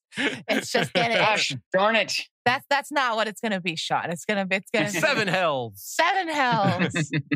No, she, when she gets Uh, really mean, she says eight hells. Ooh, she Eight increases the hell. hells. Yeah. Oh, and we got our first super chat from Davy Matt. Thanks, Davy. If you have any comments, feel free to add them and we'll, we'll grab them later. But if you just wanted to say hello, then that's nice too. So, Appreciate also it. a shout out to our good friend and patron supporter, Jordan Rannells, aka a long expected soundscape. And In the he- chat right now. he's in the chat right now. Excellent. Okay. Well, Just here's helped his, me with an audio thing. Oh, well, fact. thanks for that, Jordan. Very helpful. Jordan has been working on an audio experience for you to put on while you read the Lord of the Rings books. He has been working on his project, A Long Expected Soundscape, for the last year, and the time has come. The Fellowship Collection is available now to purchase with The Two Towers and Return of the King releases following later this year. He has written an original score, designed sound FX, recorded am- ambient environment, sounds of nature, and put it all together for you to experience in individually designed tracks for each chapter. So let's break that down really quickly. Average chapter length in Fellowship, if you go by audiobook, is an hour long. That means in this Fellowship collection, you get 10 hours of original music. You can use it for other things too, like playing D&D or just reading other books or working. I've listened to it myself. I wrote not this episode while listening to it two or three weeks ago. I forget which one, but one of the recent episodes. Go to jordanrannells.com slash shop today to purchase a long expected soundscape. and use the code HOW25 to get 25% off. That's J O R D A N R A N N E L L S. Two N's and two L's in Rannells. There's also a link in the live stream chat. If you're watching, you can just click that link. Yeah. So he just released the Two Towers yesterday, apparently. So that's really great timing. And the soundscape is actually going up in time. So that he, he's already expanded it since he he sent us that thing to read. So it's actually a little longer now. so anyway, that's pretty cool. Y'all look into that. He's uh, obviously been helpful to us, and his his project here is very worth looking into. I can vouch for it myself. Okay, moving on to the Targaryen era. Like I said, that burning of Highgarden was probably a long, long time ago, thousands of years. So it had plenty of time to regrow literally and rebuild the parts that couldn't regrow naturally. And we're really not sure how much time passed between that and the conquest. But as, you, as usual, the time period just before the conquest is not super well documented. There's a lot of we do we we've worked on that before. We have a series of episodes on that for the north, and eventually we'll probably do the, the other regions. But yeah, George left some of that kind of open, I think, to keep the past a little distant or to leave it open for future development. It also makes sense that a, a big change like that would be more well documented than just the random ongoings of regular times Yeah, that led up true. to it. And there's more documentation on the era is like to be lost in a time of war. Yeah, it's probably when the Dornish burned all that, there were probably some records lost. Even if they res- preserved the gods would. Dornish would never. Shush. okay, never mind. Moving on. I'll burn you too. Nine hells. Nine hells. Speaking of, the Field of Fire is our next topic here. Saw the complete extinction of House Gardener and the death of Mern the Ninth. Well, by complete extinction, we should say complete extinction of all the males. More on that in a second. Before he could escape back to Casterly Rock, the Lannister King of the West was captured and he bent the knee to Aegon, which is why he's not called King Loren in this quote. Lord Lawrence Bannerman followed his example, and so too did many lords of the Reach, those who had survived the Dragonfire. Yet the conquest of the West remained incomplete, so King Aegon parted from his sisters and marched at once for Highgarden, hoping to secure its surrender before some other claimant could seize it for his own. He found the castle in the hands of its steward, Harlan Tyrell, whose forebears had served the gardeners for centuries. Tyrell yielded up the keys to the castle without a fight and pledged his support to the conquering king. In reward, Aegon granted him Highgarden and all its domains, naming him Warden of the South and Lord Paramount of the Mander, and giving him dominion over all House Gardeners' former vassals. So there would have been Highgarden, I mean, Gardener women, princesses that lived, but they were all displaced by Aegon's decree, making the Tyrells the new High Lords. So that would have certainly was part of his thinking to keep someone from marrying Gardener princesses and trying to restore that line or claiming Highgarden through that. So what a rise, though. You don't normally go from High Steward to High Lord of the Reach. I mean, that is not the normal path to power. Usually, High Steward is the highest you go. It seems like it should be more of a path to power, though, honestly. It- you, yeah, and you'll. I I can see why you're why you're saying that because one of the reasons it was a shrewd choice by Aegon is that this is the house that's been running things. Like, yes, the Gardeners have been issuing decisions and making the tough choices, but the day to day operation has been the Tyrells for thousands of years. They're bound to be really good at it, right? So that's who he put in charge. That's what he needed. He's like, yeah, keep this place functioning, keep churning out the food, the taxes, the soldiers when I need them. Keep doing that. If I place it in charge of someone else. stability, Yeah. etc. Like oh, the, the other usual options are the firstborn male. What the get out of here with that? Yeah, or yeah. someone fought better. Someone was more violent. You know, why are those the things? How about the person who's effectively, productively running things? That seems like the what should be the more common, appropriate choice for leader. But the, the cleverness of that cho- of uh, this choice goes beyond that because House Tyrell would be motivated to stay loyal to the people that put them in charge because the Reach didn't like the choice. The Reach is like, oh, you put the Tyrell, you put the stewards in charge? What? They hated that. So it turned their anger against the Tyrells, not against Aegon. And the Tyrells know that. So the Tyrells are like, well, we have to stay loyal to Aegon. So he'll back us up in case the Reach tries to take us out and knock us down. Well, as long as as long as the dragons are behind us, that's going to be really hard for them to do. They may not even try. You know, so it's a real, it's a two way street there. Get knocked down, get up again. Never going to keep the Tyrells down. No. Nina points out a somewhat straightforward real world comparison that for the Tyrells, the House of Stuart in Scotland literally became the High Stewards of Scotland. Stuart became the stewards. Yes, that's right. Good Mhm. punning there. Hmm, History. you thought of a different Scott. I I don't know if it's a good talk. I don't know if you have a part in the document, but you talked about some other Scotland comparisons for Highgarden, didn't you, John? Yeah, I don't think we worked it into the document, but several times I've thought it might be a good moment to bring up. But there is castle in Scotland called Dunrobin, which first of all, just it just looks a lot like Highgarden. I don't know that. how able you are to get the image up They're, there. they're It's on there, now. yeah. They're on right now. There's It's hedge like maze and white everything. walls with a hedge maze, and I think it has two outside walls, not three. Uh, but it's just very, very similar. So much so, I can't help but suspect that Martin might have had it in mind. Yeah. I, I, I- physically, at least. It's got I- greenery I- on the walls and everything. Yeah, that's Castle Dunrobin in Scotland. So yes, more And it's- Scottish. And its mazes, I think it was built farther, uh, 1400 ish, but they put the mazes in around 1800, inspired by the French. And I was already kind of thinking that there are these parallels to like the Reach and France. Oh, Uh, yeah. it- nothing's exact or perfect, but there's a lot of parallels between the Reach in general and France. And I was thinking that that Highgard maybe is kind of like Versailles, and Oldtown is kind of like Paris. Okay. Um, yeah. and and uh, on top of that, there's a, a- some real Game of Thrones esque stories in this castle. At one point, it was there were a lot of different claimants, right? So you know, the, a common thread, and one of them, Alexander, had taken the, the castle, and the Brooks, or you know, shoot, I forgot who it was, but took it back from him and put his head on a spike on the castle tower. So then his son comes back to try to retake the castle and is killed in the gardens on the way up trying to assault. So some amount of effectiveness by the hedge maze there as a defense, but Nice. I thought the, both the physical appearance and some some of the stories behind it were very Game of Thrones esque, and, and, and it adds a little bit to the French parallels of the, the cities that it might represent. I like it. Yeah, Well, I think those are great comparisons. I, I certainly am not aware of any better real world comparisons. And we know George has been to to Hadrian's Wall. That was his inspiration for the wall. And one of the other Manderly castles, one of the Manderly castles, is is also rooted in that history in that area. So yeah, why not? Maybe he saw this one too, or has at least seen pictures of it.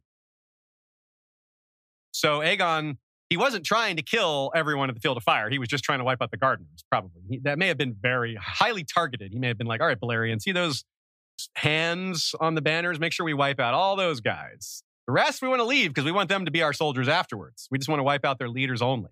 So I feel like this was not an accident, not a coincidence.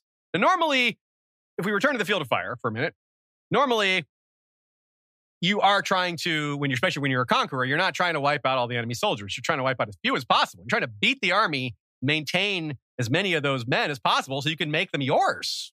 You t- he wanted to turn around and take those men, beat them, and add them to his army. He didn't want to slaughter them. Or even if you don't necessarily immediately add them to the army, you still want them to go back and work the fields, right? Every- what good yeah. is this land you take if no one is farming it or whatever? So Every single one of those soldiers lined up against Aegon and his sisters as a potential taxpayer, right? Potential Yeah. productive peasant. Why do they want to kill that? They want to they want to rule that. So, Shauna, you you pointed out only like five thousand of the forty five thousand men, which is a lot of people, but forty thousand survived. That's most of them, overwhelmingly. Even though it was a ninety percent about. yeah, even a, a huge beatdown of a battle. But most yeah, that was survived. considered like this devastating massacre, right? Yeah.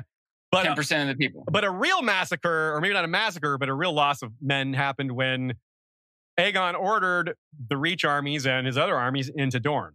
And Harlan Tyrell, this very steward who surrendered to Aegon and became High Lord, led that army into Dorne. They went to the Hellholt and then they set out across the sands and vanished.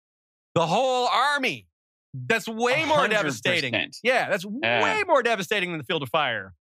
So when Aegon lost Dorne, right? He's it, it kind of like Daeron the First. They submitted and then they immediately broke free as soon as Aegon went back home and rebelled. That's basically what happened here.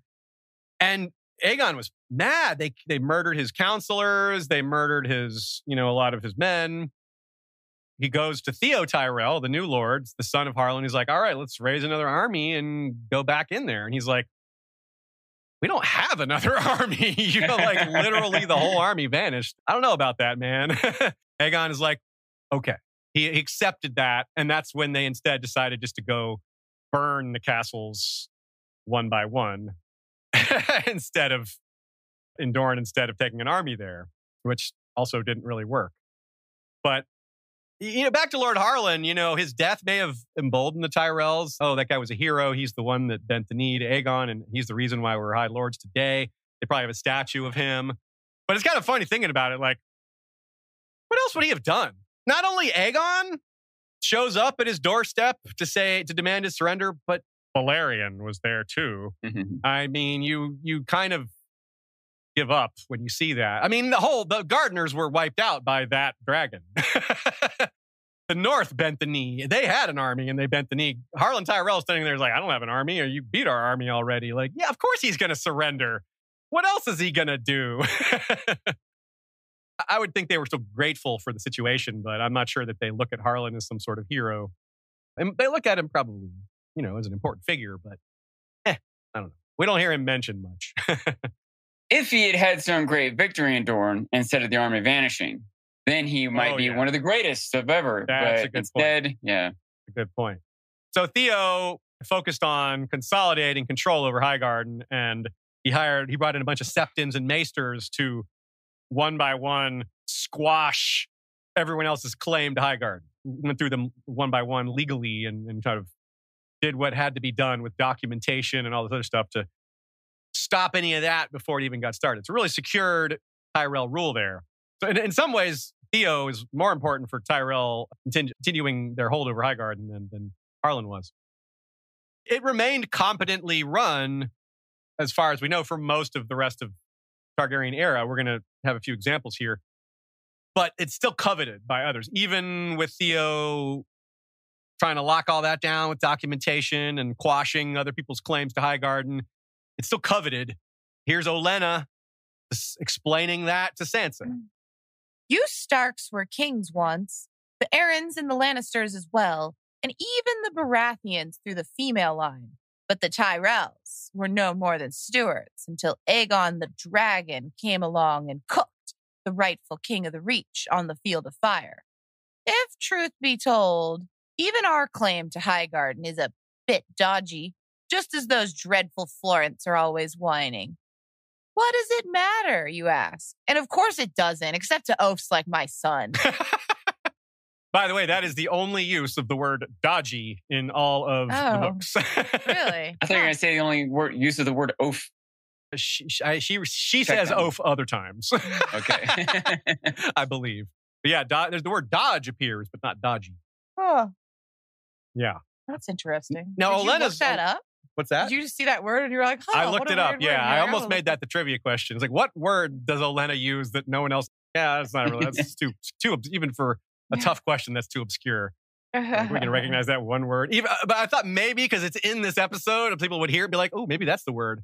Is it dodgy? yeah, but nah, that's people aren't thinking about the trivia question at the, until I brought it up again. Probably this is deep into the episode. Like we're like over an hour and a half in here, so like, oh yeah, there was a trivia question. I can't, I'll tell you, I don't know if I can remember what the question was. It was which point. king is said to have painted the Green Mountains red. Oh, okay, okay, okay, cool. Olenna is a little removed from this history and a little less proud of it than she might be because she's not born a Tyrell. She married into a Tyrell family. She's a Redwyne by birth. She's also downplaying the Tyrell's ancestry a little bit because High Steward of that house contains a lot of power. I mean, they, given who we're talking about, like the High Steward of the Starks, not that powerful. High Steward of Highgarden, really powerful because they're just managing so much wealth. I mean, it's think about uh, uh, everything Littlefinger was able to do with the crown's wealth, just being in charge of it. There's just a steward of Highgarden of, of Winterfell just doesn't have that much wealth that he's managing. There's less opportunity for embezzlement and borrowing money to invest it and paying it back with the proceeds, but keeping the, that business, which is something Littlefinger does. He'll borrow money from the crown, start a business, then pay the crown back or not, pay it back mm-hmm. gradually, and keep that business for himself. you know, he's like, well, the crown broke even, sort of, but I earned, oh, got a whole new business out of it. So yeah, the Tyrells had lots of opportunities for that. Some of them, and over such a large span, there would have been some of them who capitalized quite a bit on their position, even if some other ones didn't. So that's another factor too in their prestige or lack thereof is the Tyrells were never kings, right? Like the Starks and Arryns and Lannisters and Baratheons and these others. And also, they're not as pure blooded. Of course, this is to us, it's a ridiculous thing, but given that the Tyrells began as an Andal house, it's not, you know, they don't, yes, they're married into the Gardener bloodlines now, but they can't trace their Tyrell male line descent to that. So they'd be looked on as maybe half Reachmen or, yeah, it's something to lower their prestige in the eyes of the really old blood. But that's again part of the point from Aegon's perspective. He's like, if he appointed a former royal house, then that they could use that prestige to bring men to their cause. But the Tyrells don't have we used to be kings as a as a rallying cry. And in fact, the fact that they aren't is a burden, a burden that works to Aegon's favor because the Reach is more distracted by that than they are coming after him. So yeah, very important. Yeah, the, the idea that they would be half Reachmen after I'm doing the math right in my head real quick. After five generations, you know, if an Andal married an, a first man, yeah, and then went five generations of marrying more first men, at that point they're 97 percent. and we've been like thousands of years, right? Yeah. so like these Tyrells are, yeah, it's all the same blood at this point. we also wonder who else has physical connections to Highgarden, like Oakheart and Florent already had their own seats that were separate. You wouldn't want to bump them up to Highgarden. So it's really, if you think about the choices Aegon had, yeah, aren't as many. So the Gardeners ruled for thousands of years and they've died out. Ty- the Tyrells will never be able to drum up the support of a house that ancient, given how Westerosi culture works, which also plays into Aegon's hands. House Tyrell has to stay loyal as well because if they lose the support of the throne, the Reach will probably turn on them. That's a lot of stuff. So it's a bit of a tightrope walk. But on the other hand, they're lords of Highgarden.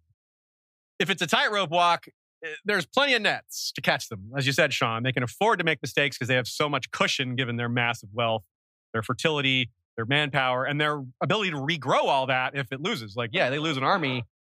Well, they can't put another one in the field right away, but pretty quickly they can, you know? Aegon was known to have made a lot of royal progresses during his long reign, as partly to keep the realm, partly to stop even the notion of rebellion before it started, bringing Balerion around wherever he went has a good way of pacifying people. I'm like, oh yeah, if we rebel, we got to face that. Okay, that's a good reminder, Aegon. and when Aegon started to get older and his his health declined a bit, his heir Aenys started making those progresses instead. And in fact, Aenys was at Highgarden when Aegon the Conqueror died, and he flew off to get anointed, and then came back. he went back to Highgarden to accept their submission and all that. How old about? Do we know how old Aenys was at that time? He was into his 30s already. He was three when, or he might have only been 29. He was around, he was around 30 or 31. Because he was three when, when his mother died, and she died, I think, in 10. Aegon died in 36. So uh, 26 years later, he'd be 29. Wow, my age. Ashea so and much in common. you both love culture and music, and you're not big on fighting. And yeah, yeah, okay. yeah. Everybody liked applaud, Like, yeah. Not not the warrior types didn't like him, but everyone else liked him. So yeah, there you go. That fits you. Everybody, everybody likes Ashea. really important time to, to emphasize the anus part of the not anus. Yeah, and we're comparing him to to you. He's Aenys, but if he's anyone else, he's Aenys. That's right. so Highgarden can handle a dragon or two as guest more easily than probably any other castle. Like dragons eat a lot, but they got a lot of food there. They can certainly afford that bill, unlike other castles, maybe not so easily. A number of dragons have been there over the years. Balerion's been there, as we've seen several times. Dreamfyre was there. Meleys was there, the Red Queen. Vermithor was there. Other dragons as well, too. let's go to the time of Jaehaerys. Here's a fun moment that we can relate to you via quote. The faith will look askance at any king who thinks to rule without a septon by his side, he announced. Jaehaerys had a ready answer. We shall have no lack of septons. Septon Oswyck and Septa Isabel will remain with us, and there is a young man coming from Highgarden to see to our library. His name is Barth. Yeah, Septon Barth came from Highgarden. Yeah, Yeah. that's an obscure little detail. A lot of y'all probably forgot. I did when I was reading. I was like, oh yeah, Septon Barth kind of came up. His his come up was in the libraries of Highgarden. That's where he got noticed for his abilities. Frankly, though, that's a good place to get noticed. You know, you want to be in the center of things. Highgarden's famed for its culture and learning. Well, good spot to be. Do you think Barth was a, a Reachman or just happened to be placed at Highgarden? I think he was a reachman. Yeah, okay. There's evidence to that Barth, Garth, like it's probably yeah, yeah, yeah. a, Barth a and common Barth. name for that area. Oh, Yeah, that's a oh, great yeah. point. Yes, yes, the Arth. Darth. Darth. we all know Darth Tyrell. All the all, all the Sith come from the Reach. Yeah. Karth, you know. Car- Of course. Garth Vader. Garth Vader. I like it.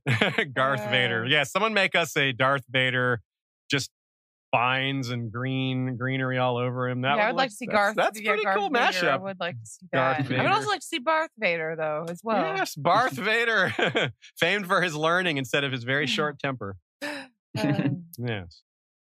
This says really good things about Highgarden's libraries, which other people say good things about Highgarden's libraries and the quality of learning there, etc. But the f- fact that Barth came from there just is a big feather in their cap.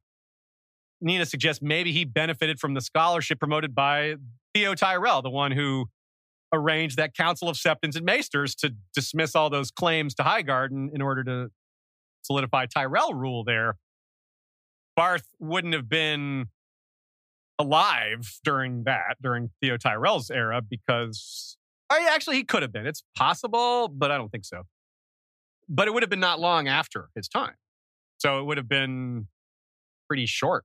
So Theo's time would have been pretty recent from when Barth was there. So whatever changes he made, bringing all these septons and maesters in, maybe he was like a, a apprentice or an understudy, or lack for lack of a better word. I don't know what junior septons are called. Someone, a devotee that was working under some older septon and came to Highgarden along with that. Barth was lowborn, so maybe not, but still, he made his way up somehow. During the air, reign of Jaehaerys, they had the tourney of the Field of Roses, which is the greatest tourney seen in a generation. And we know Highgardens has a long tradition of tournaments, part of the Order of the Green Hand, and part of their tradition of encouraging the best and the brightest to show off for Highgarden to be worthy and to be part of that greater heart of chivalry. But this would have possibly been the first time Tyrell's hosted this. Before it would have been the Gardeners and off and on. So this would have been the first time they proceeded over those proceedings. And that would have probably been a pretty big deal. They would have maybe wanted to really go all out. And I don't want to re- re- relate them to Tywin too much, but Tywin spends his money aggressively to show the prestige and power of his house. And I feel like if you're if, if you're ever going to do that, it would be a time like this when your house is newly in power. You want to remind people that you're not weak. They say we we are newly empowered. It doesn't mean we're weak. We that new power is quite stout. Moving on to the Dance of the Dragons, the Tyrell were in a conundrum, wanting to support the dragons as they always had, given this loyalty to Aegon, but time had passed. But which one is the right one to support? Who is the correct dragon side to follow? So they used the excuse that they had a boy lord and would remain neutral. And this is, of course, important because the Hightowers are green. So you really would expect the Tyrells to be on the green side. And the Hightowers were kind of expecting their liege lords to back them, but they had no choice but to accept that the Tyrells were going to remain neutral because what did we say in the first part of the episode? You're constantly sending your children to Highgarden when you're a lesser vassal, even if you're a really powerful house, because that's the way to get closer to power and because they kind of demand it of you and because you get better training there. So there's a lot of reasons to do it. And that was exactly what happened here. The Lord Hightower of the era, which it's different TV versus show, which Hi- Lord Hightower it was, it doesn't really matter for our purposes here. his younger brother, Garmund, was at Highgarden during the dance, before the dance broke out, and during the dance as a page. So they basically had a Highgarden. They basically had a Hightower hostage at Highgarden. So what are you going to do? They're like, you should fight for us. Nope. Okay, then. Darn it. They can't, yeah, they're just like, all right, ah, they can't do anything. Moving past the dance to the era of the young dragon. Again, since it's an invasion of Dorne and Highgarden's got such manpower and their loyalty to the crown is famous and important to holding on to their own power, they were very likely heavily involved with making this campaign happen. It was Lord Lyonel Tyrell put in charge of Dorne afterwards, remember? So he was probably, if not the most crucial supporter, one of the most crucial supporters in terms of supplying manpower and money and weapons and all that for this invasion. But this guy, if you forget Lyonel Tyrell, he was the scorpion bed guy. so he obviously met his end in Dorne as well. A nastier end, maybe, than dying in the desert of, I guess that's nastier. Yeah, I think the scorpion thing will be over quicker. That's poison. Yeah, I think I'd rather die that way. Let's not linger on that though. on our screen. There it is, the famous scorpion moment. Oh, NSFW picture there, huh? Jeff dead. Dead Brendan Beefish. That yes. was that was Brendan Beefish dead Yeah, uh, on that bed. dead and naked. So another Lord of Highgarden killed in Dorne, another Tyrell Lord killed in Dorne, and of course, Daeron himself was was dead a couple years later as well. That didn't go very well. Skipping ahead to the next Daeron, which is what, 27 years later? No, 24 years later. Daeron, Daeron the Good. Nina writes, I'd be willing to bet Leo Tyrell, Leo Longthorn was Lord of Highgarden at this time, might have staged some impressive tourneys at Highgarden, given he himself was known to be a talented and famous jouster. Imagine that. You're a young Lord of Highgarden, the place where it's known where the most of the tournaments are thrown, or it's famous for tournaments, and you're good at jousting, and you got all this money. Yeah, Nina's probably right here. This guy was like, let's throw another tournament, y'all, and I'm going to enter. That seems like a mm-hmm. conflict of interest, but but who's going to tell him no? Who's going to stop him, right? yeah. Nina also wonders if Daemon Blackfyre ever visited Highgarden. He probably did. I mean, uh, Highgarden, the reach was stout for for Daemon Blackfyre, even though Highgarden specifically wasn't. He fought against Daemon. He was one of the few lords of the reach to not go Blackfyre, which was unusual because so much of the reach fought for Daemon, but not unusual given that this isn't like the Dance of the Dragons where it's two halves of House Targaryen. This is Targaryen versus Blackfyre, so the Tyrell loyalty is a little more straightforward. That said, Leo was not a big help to the dragons. He mostly just stayed in the reach and he was kind of a little Walder Frey-ish with his support. I'm going to help, but it's barely. Simply not being against them is a help. Yeah, Right. considering how powerful they are. Yeah, but mostly you can you can tell he's like I'd rather like he's more invested in tournaments than real war. good. Good Yeah, job. yeah, Everyone good. else should have been also. that's that's a good thing. You're right. Dunk did visit Highgarden while he was young as a squire to Sir Arlan. Of course, that's where all the places he went when young were because of Sir Arlan, because he was in Flea Bottom before that and not mobile at all. So this was probably around the year 200, 201, maybe 202, based on what we know about where he was. And if we go back too much farther than that, he's too young, right? Because he's 17 or 16 ish at the beginning of in the year 209. Guessing he was 10, 12 ish around when he went to Highgarden. In the Song of Ice and Fire era, Sam has been there, of course. I mean, he was the vassal and for a while the heir to Horn Hill, which is a vassal of Highgarden and not super far away.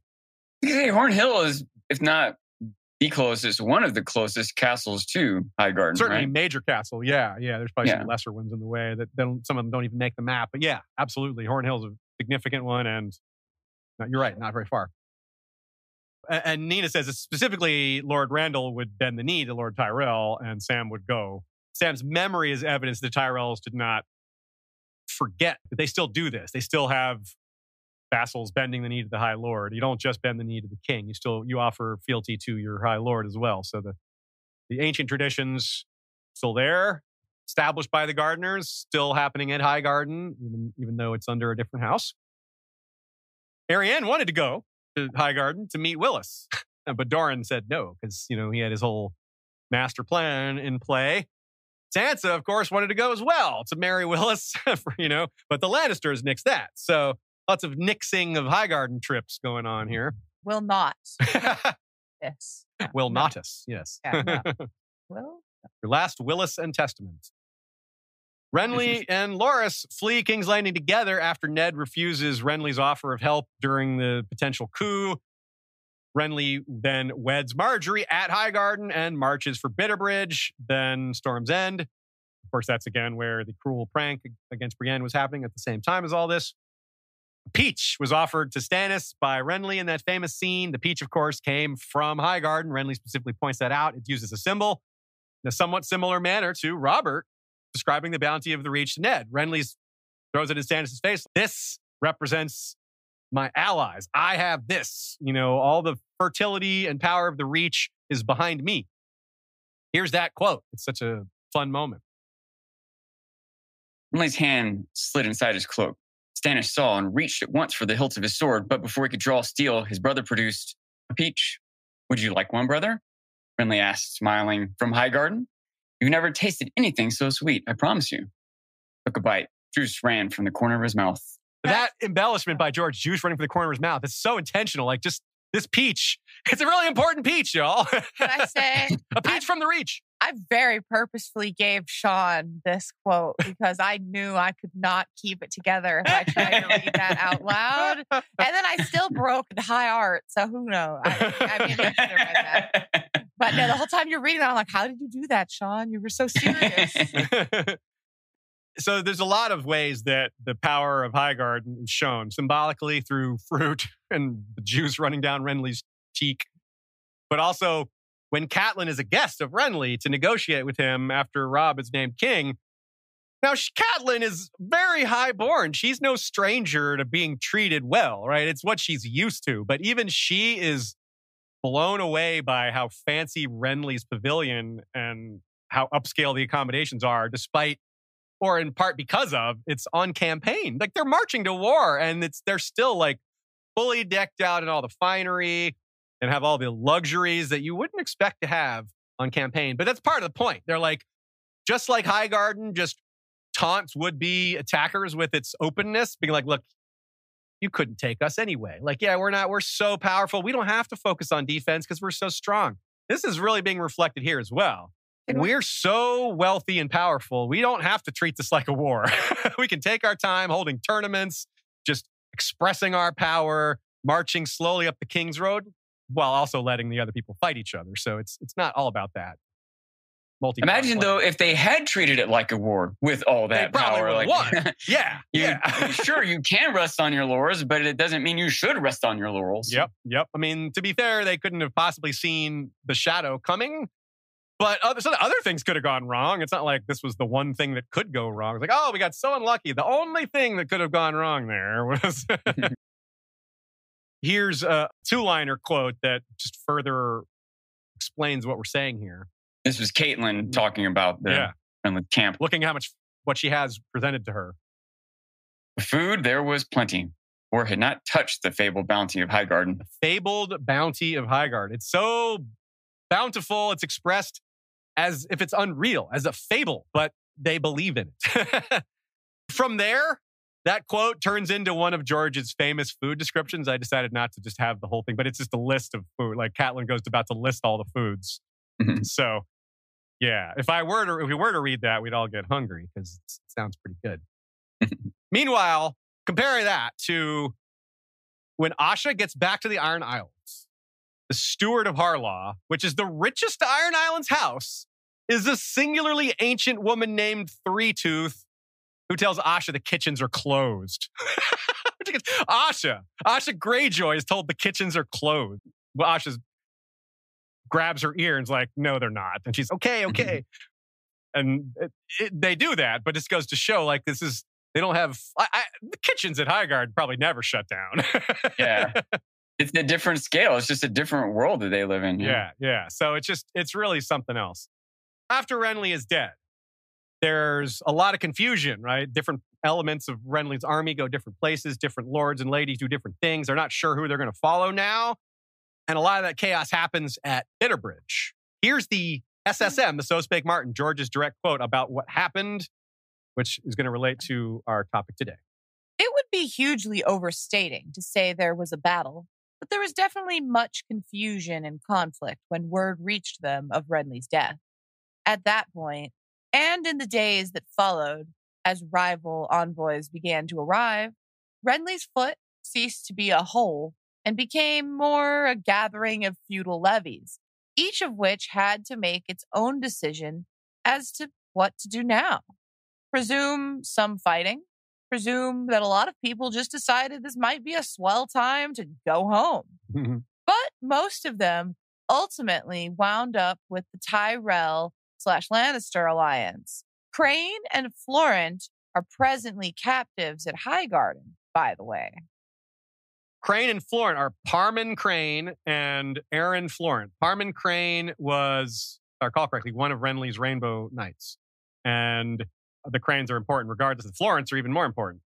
Nina says Erren Florent, being a captive at Highgarden, may end up saving his life and may even put him in line to inherit Brightwater Keep, which is the Florent seat of power. Right now, Brightwater Keep has been granted to Garlan Tyrell, Willas's younger brother, Loras's older brother, but he doesn't. He's not in possession of it.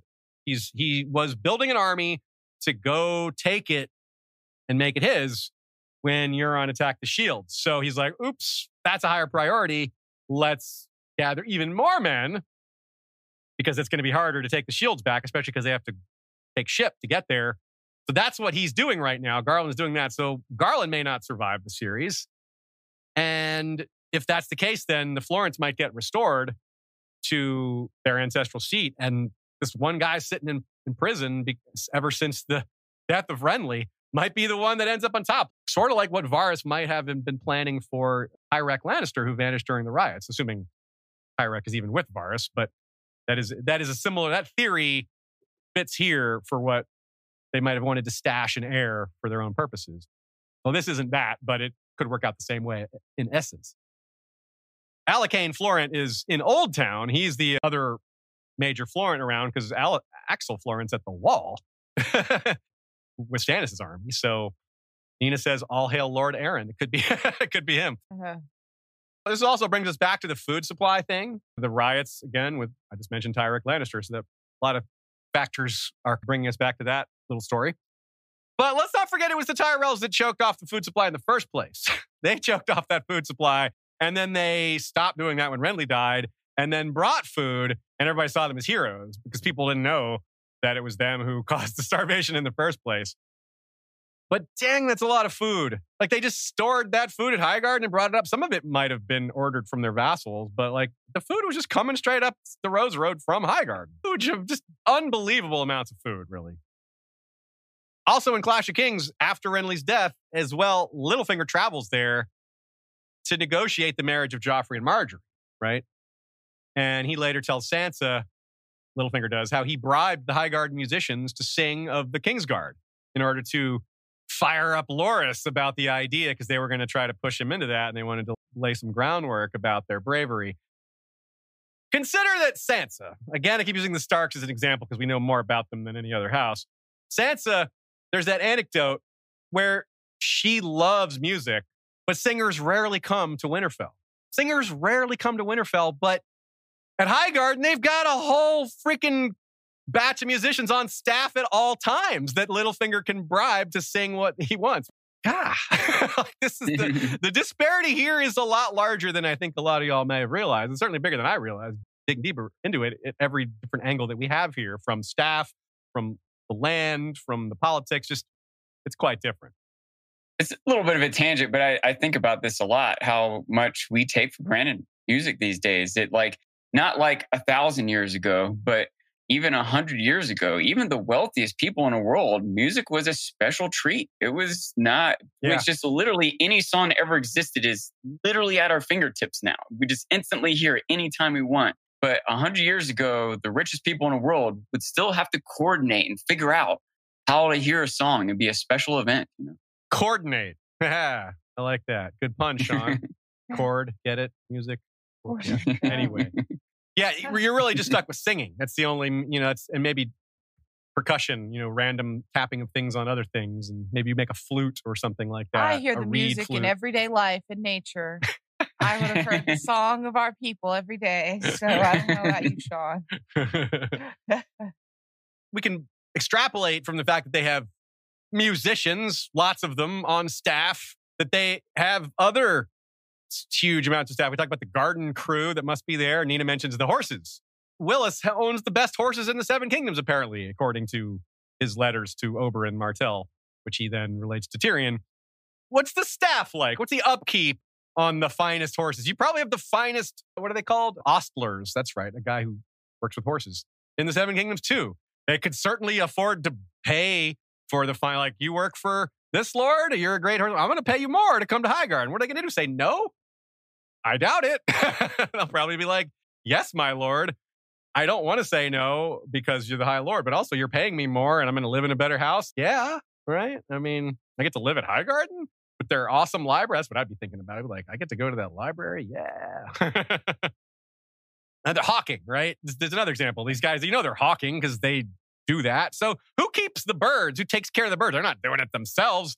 Willas Tyrell's not checking in on his hawk every morning, feeding it. No, that's some servants doing that, right? But some high paid, well trained, well dressed, well groomed servant is doing that. That's the other thing, probably. They're also wearing gold and have fancy clothes, even though they're servants. These are Highgarden servants, and Highgarden servants need to look as fancy as everything else in the castle. It just wouldn't do to have them look grubby while everything else looks nice, would it?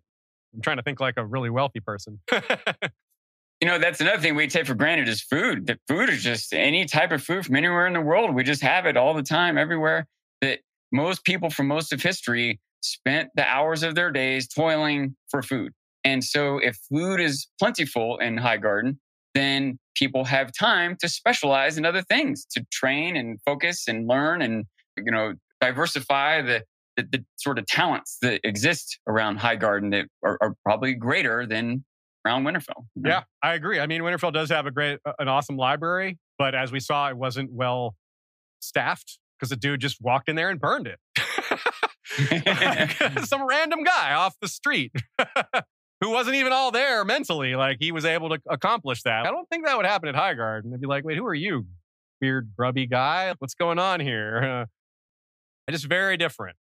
And I love that this is expressed fairly early on in the series. George immediately draws these comparisons and then fills them out over time. You know, it doesn't fully sink in from Robert's quote, but it does tell you a lot. Like you just got done seeing Winterfell. You saw a feast there and how it wasn't like super, it was nice, but it wasn't super fancy, right? The, the food descriptions of all the food descriptions you see throughout A Song of Ice and Fire, that first feast at Winterfell, it's muted, right? It isn't all, uh, he, George slow rolls that to show you the bigger feasts at more fancier locales later. Who are the people that are there? In addition to those prisoners we mentioned, Olenna Tyrell is back there now. She's with Willas. So that's good for Willas that she's there. She's less likely, he's less likely to maybe do something dumb with her advice, you know, whispering in, in his ear. Probably. I mean, it's possible she makes a mistake. It's possible she steers him wrong. But she's less likely to make a mistake than, say, Mace Tyrell, who is at King's Landing doing his business and being all proud and foolish. A certain Sir Igon Vyrwel is captain of the guards at Highgarden.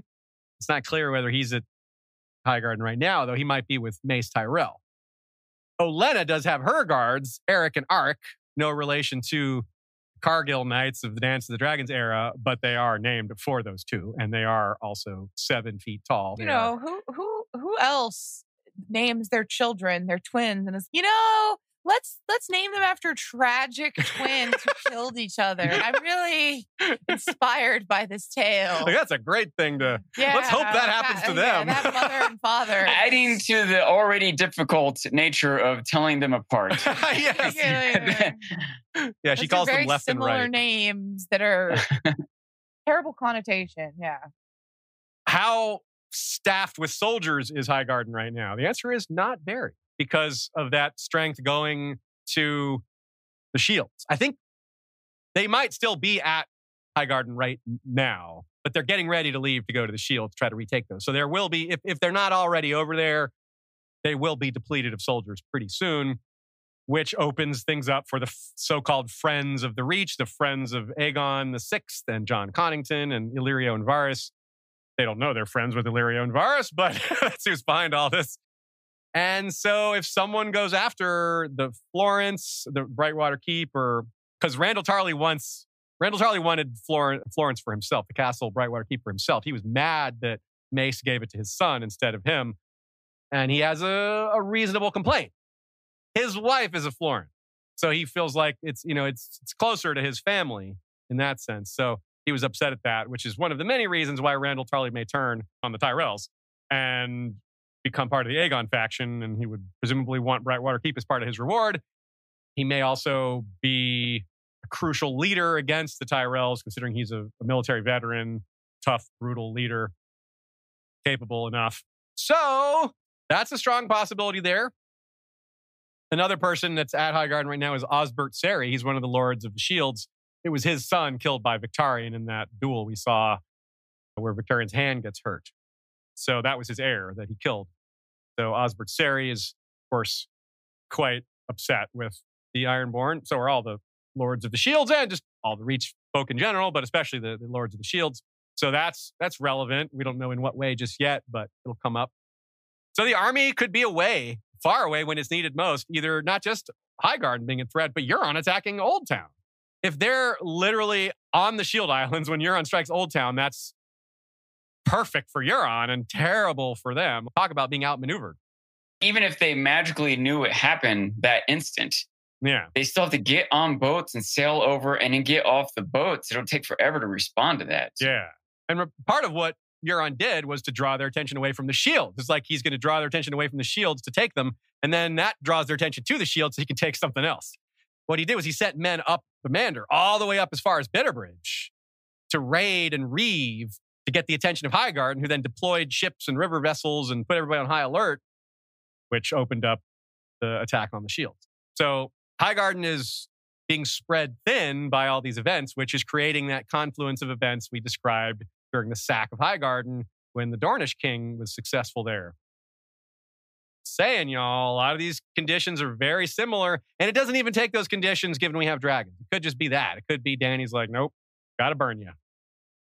Or it burns for some other reason. She doesn't have to be the one to burn it, but it's very burnable. It's very flammable, shall we say? Maybe it's wildfire. Green nature going up in green fire. I don't know why that would happen, but eh, it's an interesting mental image. we haven't seen it. We've seen we've heard a lot about it. We hear about it very frequently. People talk about it. It's the center of news in the South. In 2006, George R. R. Martin said we definitely see Casterly Rock and we may see Highgarden.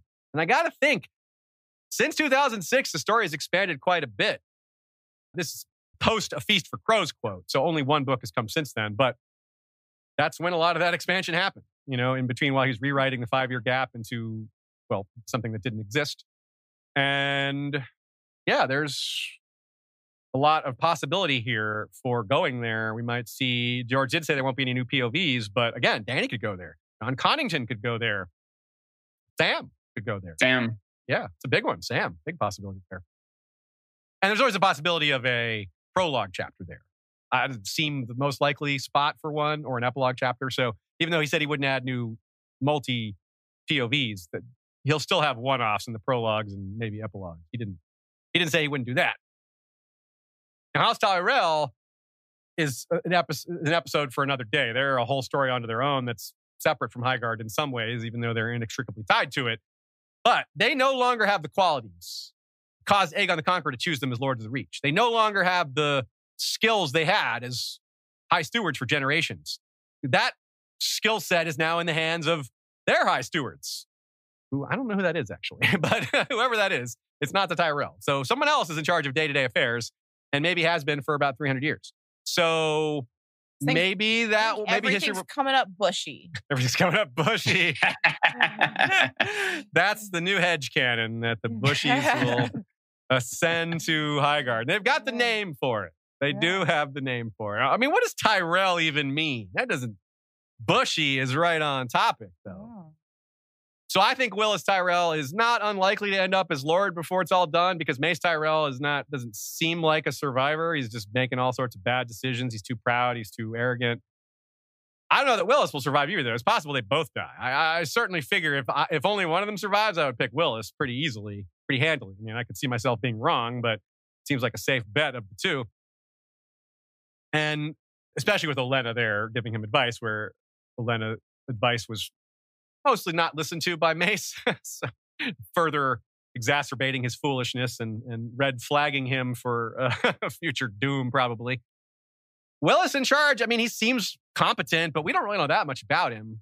And he may be left with things in a bad spot if, if Mace's decisions cause a lot of problems for him before he's able to take charge. Not to mention Cersei, right? Cersei and Tywin have treated Highgarden very differently. Tywin understood that you can't just make an enemy of Highgarden lightly. Like you have to kind of accept them.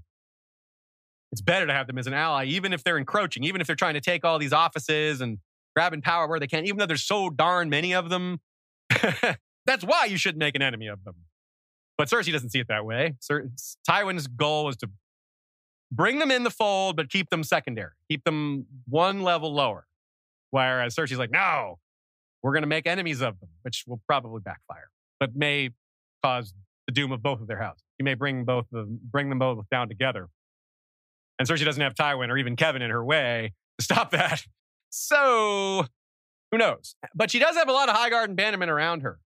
So there is that, which, but they may not stay Highgarden Bannermen. If they don't stay Highgarden Bannermen, they probably won't be hers, though. They'll probably join Aegon. Yeah. Nina, by the way, does expect Sam will flee to Highgarden. She thinks that when Euron attacks Oldtown, and she thinks when, not if, because yeah, I agree with that. It is a when, not an if.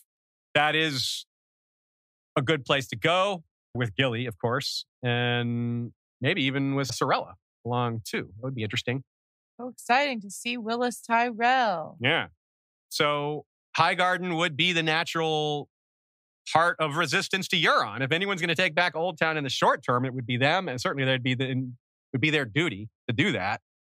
So this is where Willas may be a valuable character to put on screen because he's going to have a lot in common with Sam. Sam might get along with Willas in ways that he wouldn't have ever gotten along with Mace or Loras or Leo Tyrell, who he's you know associated with down there at the Citadel.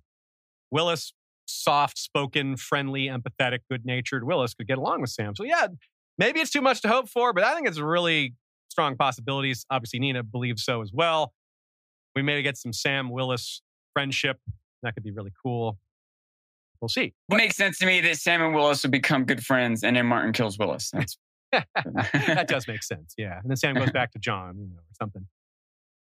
What I was getting at before, before we got sidetracked with some other interesting points here, is that history could repeat itself. Dany is got all kinds of Aegon the Conqueror vibes.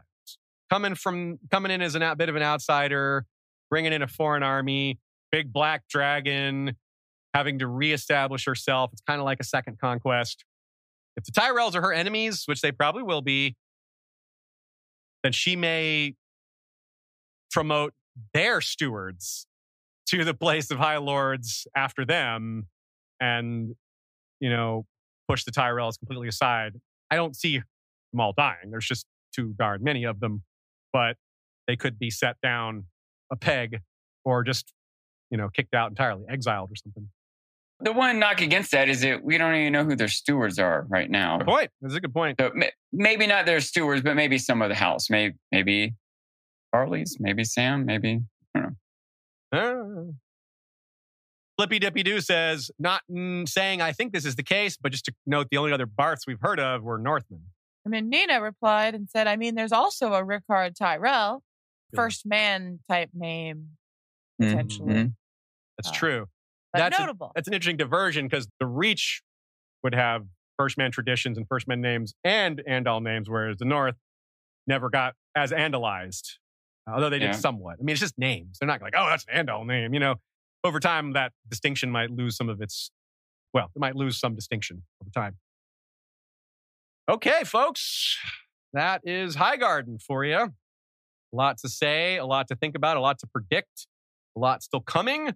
Definitely curious where it's going to end up and the fate of not only House Tyrell, but the castle itself, who's going to hold it at the end, and what about their vassals, whether Highgarden will still be a, a place of fertility or whether that will be a thing of the past, whether it be a thing for them to rebuild. Part of the dream of spring might be rebuilding Highgarden, the blooms returning would be an appropriate place for that rebirth to begin in the south, even while the north has its own struggles and differences. It being so far away, we'd probably, in a dream of spring, when we're seeing sort of an outro, an epilogue to the entire story, having word of or talk of Highgarden would really make a lot of sense given Highgarden's doing well. Then the realm might do okay. Like if Highgarden's flourishing, then that can provide a lot of support for a lot of people in what will likely be difficult times post winter, post others, post however many civil wars you want to lay at the feet of the different lords and ladies and kings and queens. The answer to our trivia question. A Lord Hightower once claimed the Red Mountains were green until a certain king invaded and painted them with Dornish blood. What king was that? The answer is almost in the question. Garth the Painter. Another painter, yes. So he was the king. Garth? Yeah, a Garth. Garth the painter? Yeah, so he took over. He was the king that I said that after the, the Tyrells resettled the, the sack of, of Highgarden and got it all going again, it was a descendant of the new king, the co- second cousin of the dead king that Tyrells placed in charge. I think it was Mern the sixth. Mern the sixth son was this Garth the painter who is determined to get revenge for the destruction of the Oaken Seed and the burning of Highgarden and all that. And apparently he did so, given that quote. He painted the, the Green Mountains red. Mm-hmm. Kind of an interesting name, kind of I don't know what word to use, ironic name. But it seems like, oh, he's this artsy guy. He's a painter. No, he paints with blood. Yes. Yeah. He only paints in one color. And he doesn't, and it's not real paint. Yeah. He goes hard in the paint. He goes hard in the paint. Garth Jordan. Yeah. Oh, so you did know it was okay. I didn't know it was a basketball reference until last night. Going hard in the paint? Yeah, that is yeah, I just thought it was a rap thing, and then I was like, that was like explained to me that that was a basketball reference. Like, oh, okay. Anyway, so you'd know. Yes. Mentioned other episodes we mentioned that would be relevant to this one or direct, connected to it in one way or another. Septon Barth episode for one, House Manderly, both parts, but especially part one, which deals with their time in the South. Part two is is mostly about them being in the North after having moved. If you want to check those out, and tune in next week for the episode on Naath, Noth, however you want to say it. Again, it won't be a live stream. Nah. Nah. No, you gotta do it. You gotta do it. Just can you do it? Nah. Okay, thank oh, Yeah. you. But yeah, yeah, that was yours. I want to point out, by the way, that I, I thought the Naath pronounced this. Also, Mern came up a few times. It almost sounds like a, the there's a stutter in the connection. Mern. Mern. Mern. Uh, What you talking about, Mern? hmm. You got Mern and they got Mern and Willas. We're But yeah, that episode, the the Naath episode will be a live premiere, so you can still tune in and have your live chats. But we will not be able to reply to live chats, but That's still right. community and all that. And then please come join me for Street Fighter tonight. Yeah, join us for Street Fighter Tonight. If you're listening later, it'll be on the, the replay, the, the VOD or whatever will be on Twitch for whatever a week after, Yeah. so you can still watch it over. as well as my CK3 streams, which have been Tywin Lannister lately. We're building a big, burgeoning proto empire in the West, trying to get big and wealthy and Hmm. strike out and be independent. Lots of, Of fun things happening in that stream. Aziz's CK3 streams also live on our YouTube on, in an unlisted video. But if you go to our playlist for Crusader Kings 2 and 3, you can see all the unlisted episodes. That's what that's our little trick for that is Yeah. we, we make them unlisted and then if you go to a playlist, you they're listed there. That's right. So uh, you can still watch those back as well. There's two episodes in that Tywin Lannister campaign so far. Yep. That's right. We'll be continuing that for the time being and then eventually restarting with a different house. CK3 still in beta, so basically still getting our feet wet with all of it. But it's beautiful the way it looks. It's, it's great. The people who came these last few Fridays have been really having a great time. So you might consider joining us. Mhm. There's a poll going on our Patreon for what time you might want to join us for Quiplash or trivia on a monthly hangout session. Yeah. So just you know if you feel like voting or saying that none of those times work for you, that is particularly relevant for us to know. If there's a significant portion of you who could just never make it Yeah. to those times, we'd really like to know that. That's right. So we're that's part of our planning and, and scheduling and getting all that set. So figuring out how many people will be there and all that. But mostly we'll just do it by trial. Hopefully not much error, but oh, a bit of trial. Thank you to anyone who supports us on Patreon or through Spotify subscription. We really rely on that. Without y'all, we would not be able to do this full time. And that enables us to spend a lot of work keeping ourselves immersed in the material and thinking about it and planning and doing a lot of behind the scenes stuff that y'all don't see. A lot of work goes into, for example, just managing our back catalog. It's the bigger it gets, the more work that is, managing backups and whenever something changes, something we have to modify like 300 old episodes to change that. Oh god, that's like nightmares. That when happens. Something like that Yeah. happens, and it's like, oh, okay. Yep. We have a lot of episodes that then need to all be changed. There's Anyways, certainly a lot. Some podcasts really are just people getting in front of a mic and talking. We are not that sort of podcast. We, uh, yeah, no, I had a funny thing where a friend of mine asked me like for help with podcasting, like asked what our outline, like what's a sample outline look like? What's a sample format? And I'm like, I don't think I'm the person you want to model yourself after. And I like sent her a video of a document. I was like, this is a 20 page document. I don't think you need that. But like, if you really wanted to see my outline, this is it. Mhm. this one, for example, for this episode was 22 pages. Yeah, 22 pages. And I mean, there's quotes and text, but the formatting is pretty tight. It's not like it's 22 loose pages. To, Yeah, you there. know. I have section headers and yeah, And like organized that, by but- chronology and But like, if you tightened it to like be as compact as you could without like section headers or something, it's still like going to be 18 pages. 18 you know, pages, like- yeah. Uh, anyways, Cool.